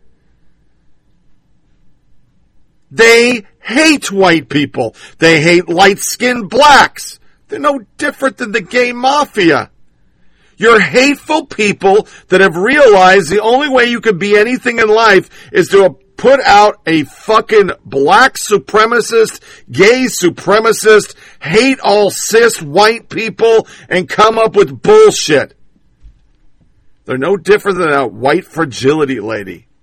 That's your hustle. Your hustle is to make money off a fucking goddamn industry that has been ruling our country since George Floyd. Their only premise is to overthrow the country, make it a socialist bullshit intersectionality soup sandwich, and get theirs. The white lady, she made a fucking job out of coming up with bullshit like white fragility. I mean, let's be honest. This all started to get out of control when we had the fucking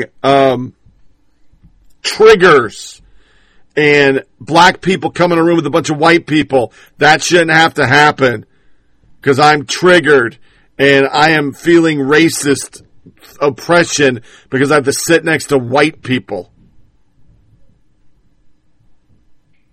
That started years ago. That you didn't have to say anything. You could be totally nice to people. Just being white was racist. That's what they pitched. Now you see it on your street. And I will tell you, most of these people are going to get away with beating people. Most of these people are going to get away with looting and robbing and stabbing and killing. Because the next play will be, well, we can't put them in jail because of COVID. I mean, Jesus fucking Christ. Research. Go to page 2 or 3 on Google. Black people are not shot more by cops. White people are. Black people do not have a fucking genocide at the hands of the state. They have a genocide at the hands of their fucking fellow black people. One of the videos played this morning was a lady who literally said, hey, it ain't the cops killing our people. It's black people. And this weekend they killed my kid. But the media won't do it. And they'll say you're racist if you say it. If you point it out, you're a racist piece of shit. Because that's how they control the conversation. I said it forever on this show. When everything is racist, nothing's racist. You've used the word under Obama. The moment he ran for president in 2007, you took the word and you flushed it. It is useless. Only stupid white people who are stuck in the fear cycle because they live in a city where everything's burning the fuck down and they don't want to be part of that goddamn mob will come up and say, I'm so sorry. The worst part about this is you are creating racist. People are digging their heels and they're starting to say, enough.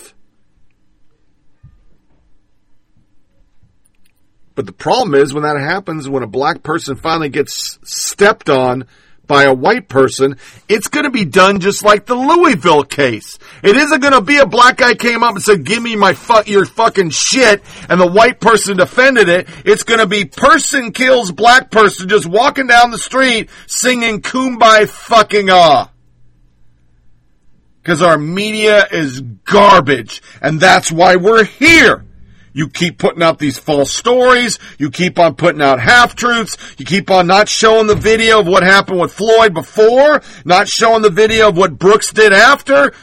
You don't show those videos because you want this. You got your security. You're safe. Can't hurt me in my penthouse. And then do the second part. Cancel Emory. Little fucking conservatives think it's really cute to join the cancel culture and say, well, Yale, Harvard, everybody's got racism. We should change those names. Blah, blah, blah, blah, blah, blah, blah. Hey, I've been saying on the show we need to cancel back to TV shows and brands and dumb shit like Chick-fil-A. What he said, and L'Oreal, we need to bow down to black people. Fuck them. Don't buy shit. But if we get in the cancel culture stupid over stupid shit, and I say we, not that I'm a conservative, but I'm a conservative independent, we're no better than these dick faces. One of my favorite shows is Yellowstone. This is how MRC handled it. Yellowstone premiered, tiny group of men buying, raping the world. That was one speech from season one. The son of fucking Dutton is an Indian lady, and she teaches liberal shit. It wasn't overt. There wasn't a bunch of gay shit. Nobody's butt fucking. They're not going on every week talking about the oppression and the fucking misogyny and genocide. They don't talk about it. It's just the character. It's not the premise of the show. Premise of the show is Wyoming Soprano, man. It's fucking awesome. But if we become them, what the fuck? What the fuck? Where does it end? I'm all down with pushback on brands, artists. I don't know if I'm going to watch the NFL. First time in my life, I really don't know what I'm going to watch. I boycotted for a while. It was the last season, the season before, with all the fucking kneeling bullshit. So I wouldn't watch games until it stopped being aired. But we can't go stupid. You lose your intellectual honesty when you start being the woke. For dumb shit. What we should be doing is living in a society where people do make mistakes. Overt racism, KKK, tiki torches, that's bad. But saying BLM's a terrorist organization financed by fucking George Soros isn't racist. It's fucking facts that their platform is the overthrow of the current government we have is facts that governments and the mayor of Washington, D.C. and all these dignitaries who celebrities run around handing money to these motherfuckers are financing terrorism. They're no better than a motherfucker handing money to ISIS. Because right now, you're not seeing Antifa with their bricks anymore. You're seeing BLM beat white people, steal shit, shoot people in broad daylight, and say blacks only. And the media, by not reporting it, is saying, good to go. We should have black only areas. If that's the case, this will be the second time liberals come up with Jim Crow laws. Except this time, there'll be white-only counters and white-only bathrooms in certain areas. And we'll call that progress. But it harkens back to when we had real racism in America, which we don't have now. Read a fucking book. This wraps up another episode of Flyover Politic Podcast. Please share with your family, friends, and comments to FOPPODCAST@gmail.com. FOP, podcast, gmail.com. You get the show on SoundCloud, Podcast Addict, TuneIn Radio, Google Play, iTunes, Blueberry, Stitcher, Pocket Cast, Downcast. Remember, check out the Twitter page at FOP Tony Reid. Next podcast is going to be Sunday, 28th June, year of our Lord, 2020. Make sure you disconnect from all your devices. Don't give the yeah-yeahs and tune back in Sunday for another show. Stay safe out there, folks. Thanks for listening. Thank you for listening to Flyover Politic Podcast. please check out our Facebook page at FOP Podcast and Twitter account at FOP Tony Reid. Remember, it's a short ride. Make every day count. I'm the sun and the air. All the shyness that is criminally vulgar. I'm sun and air. Of nothing in particular.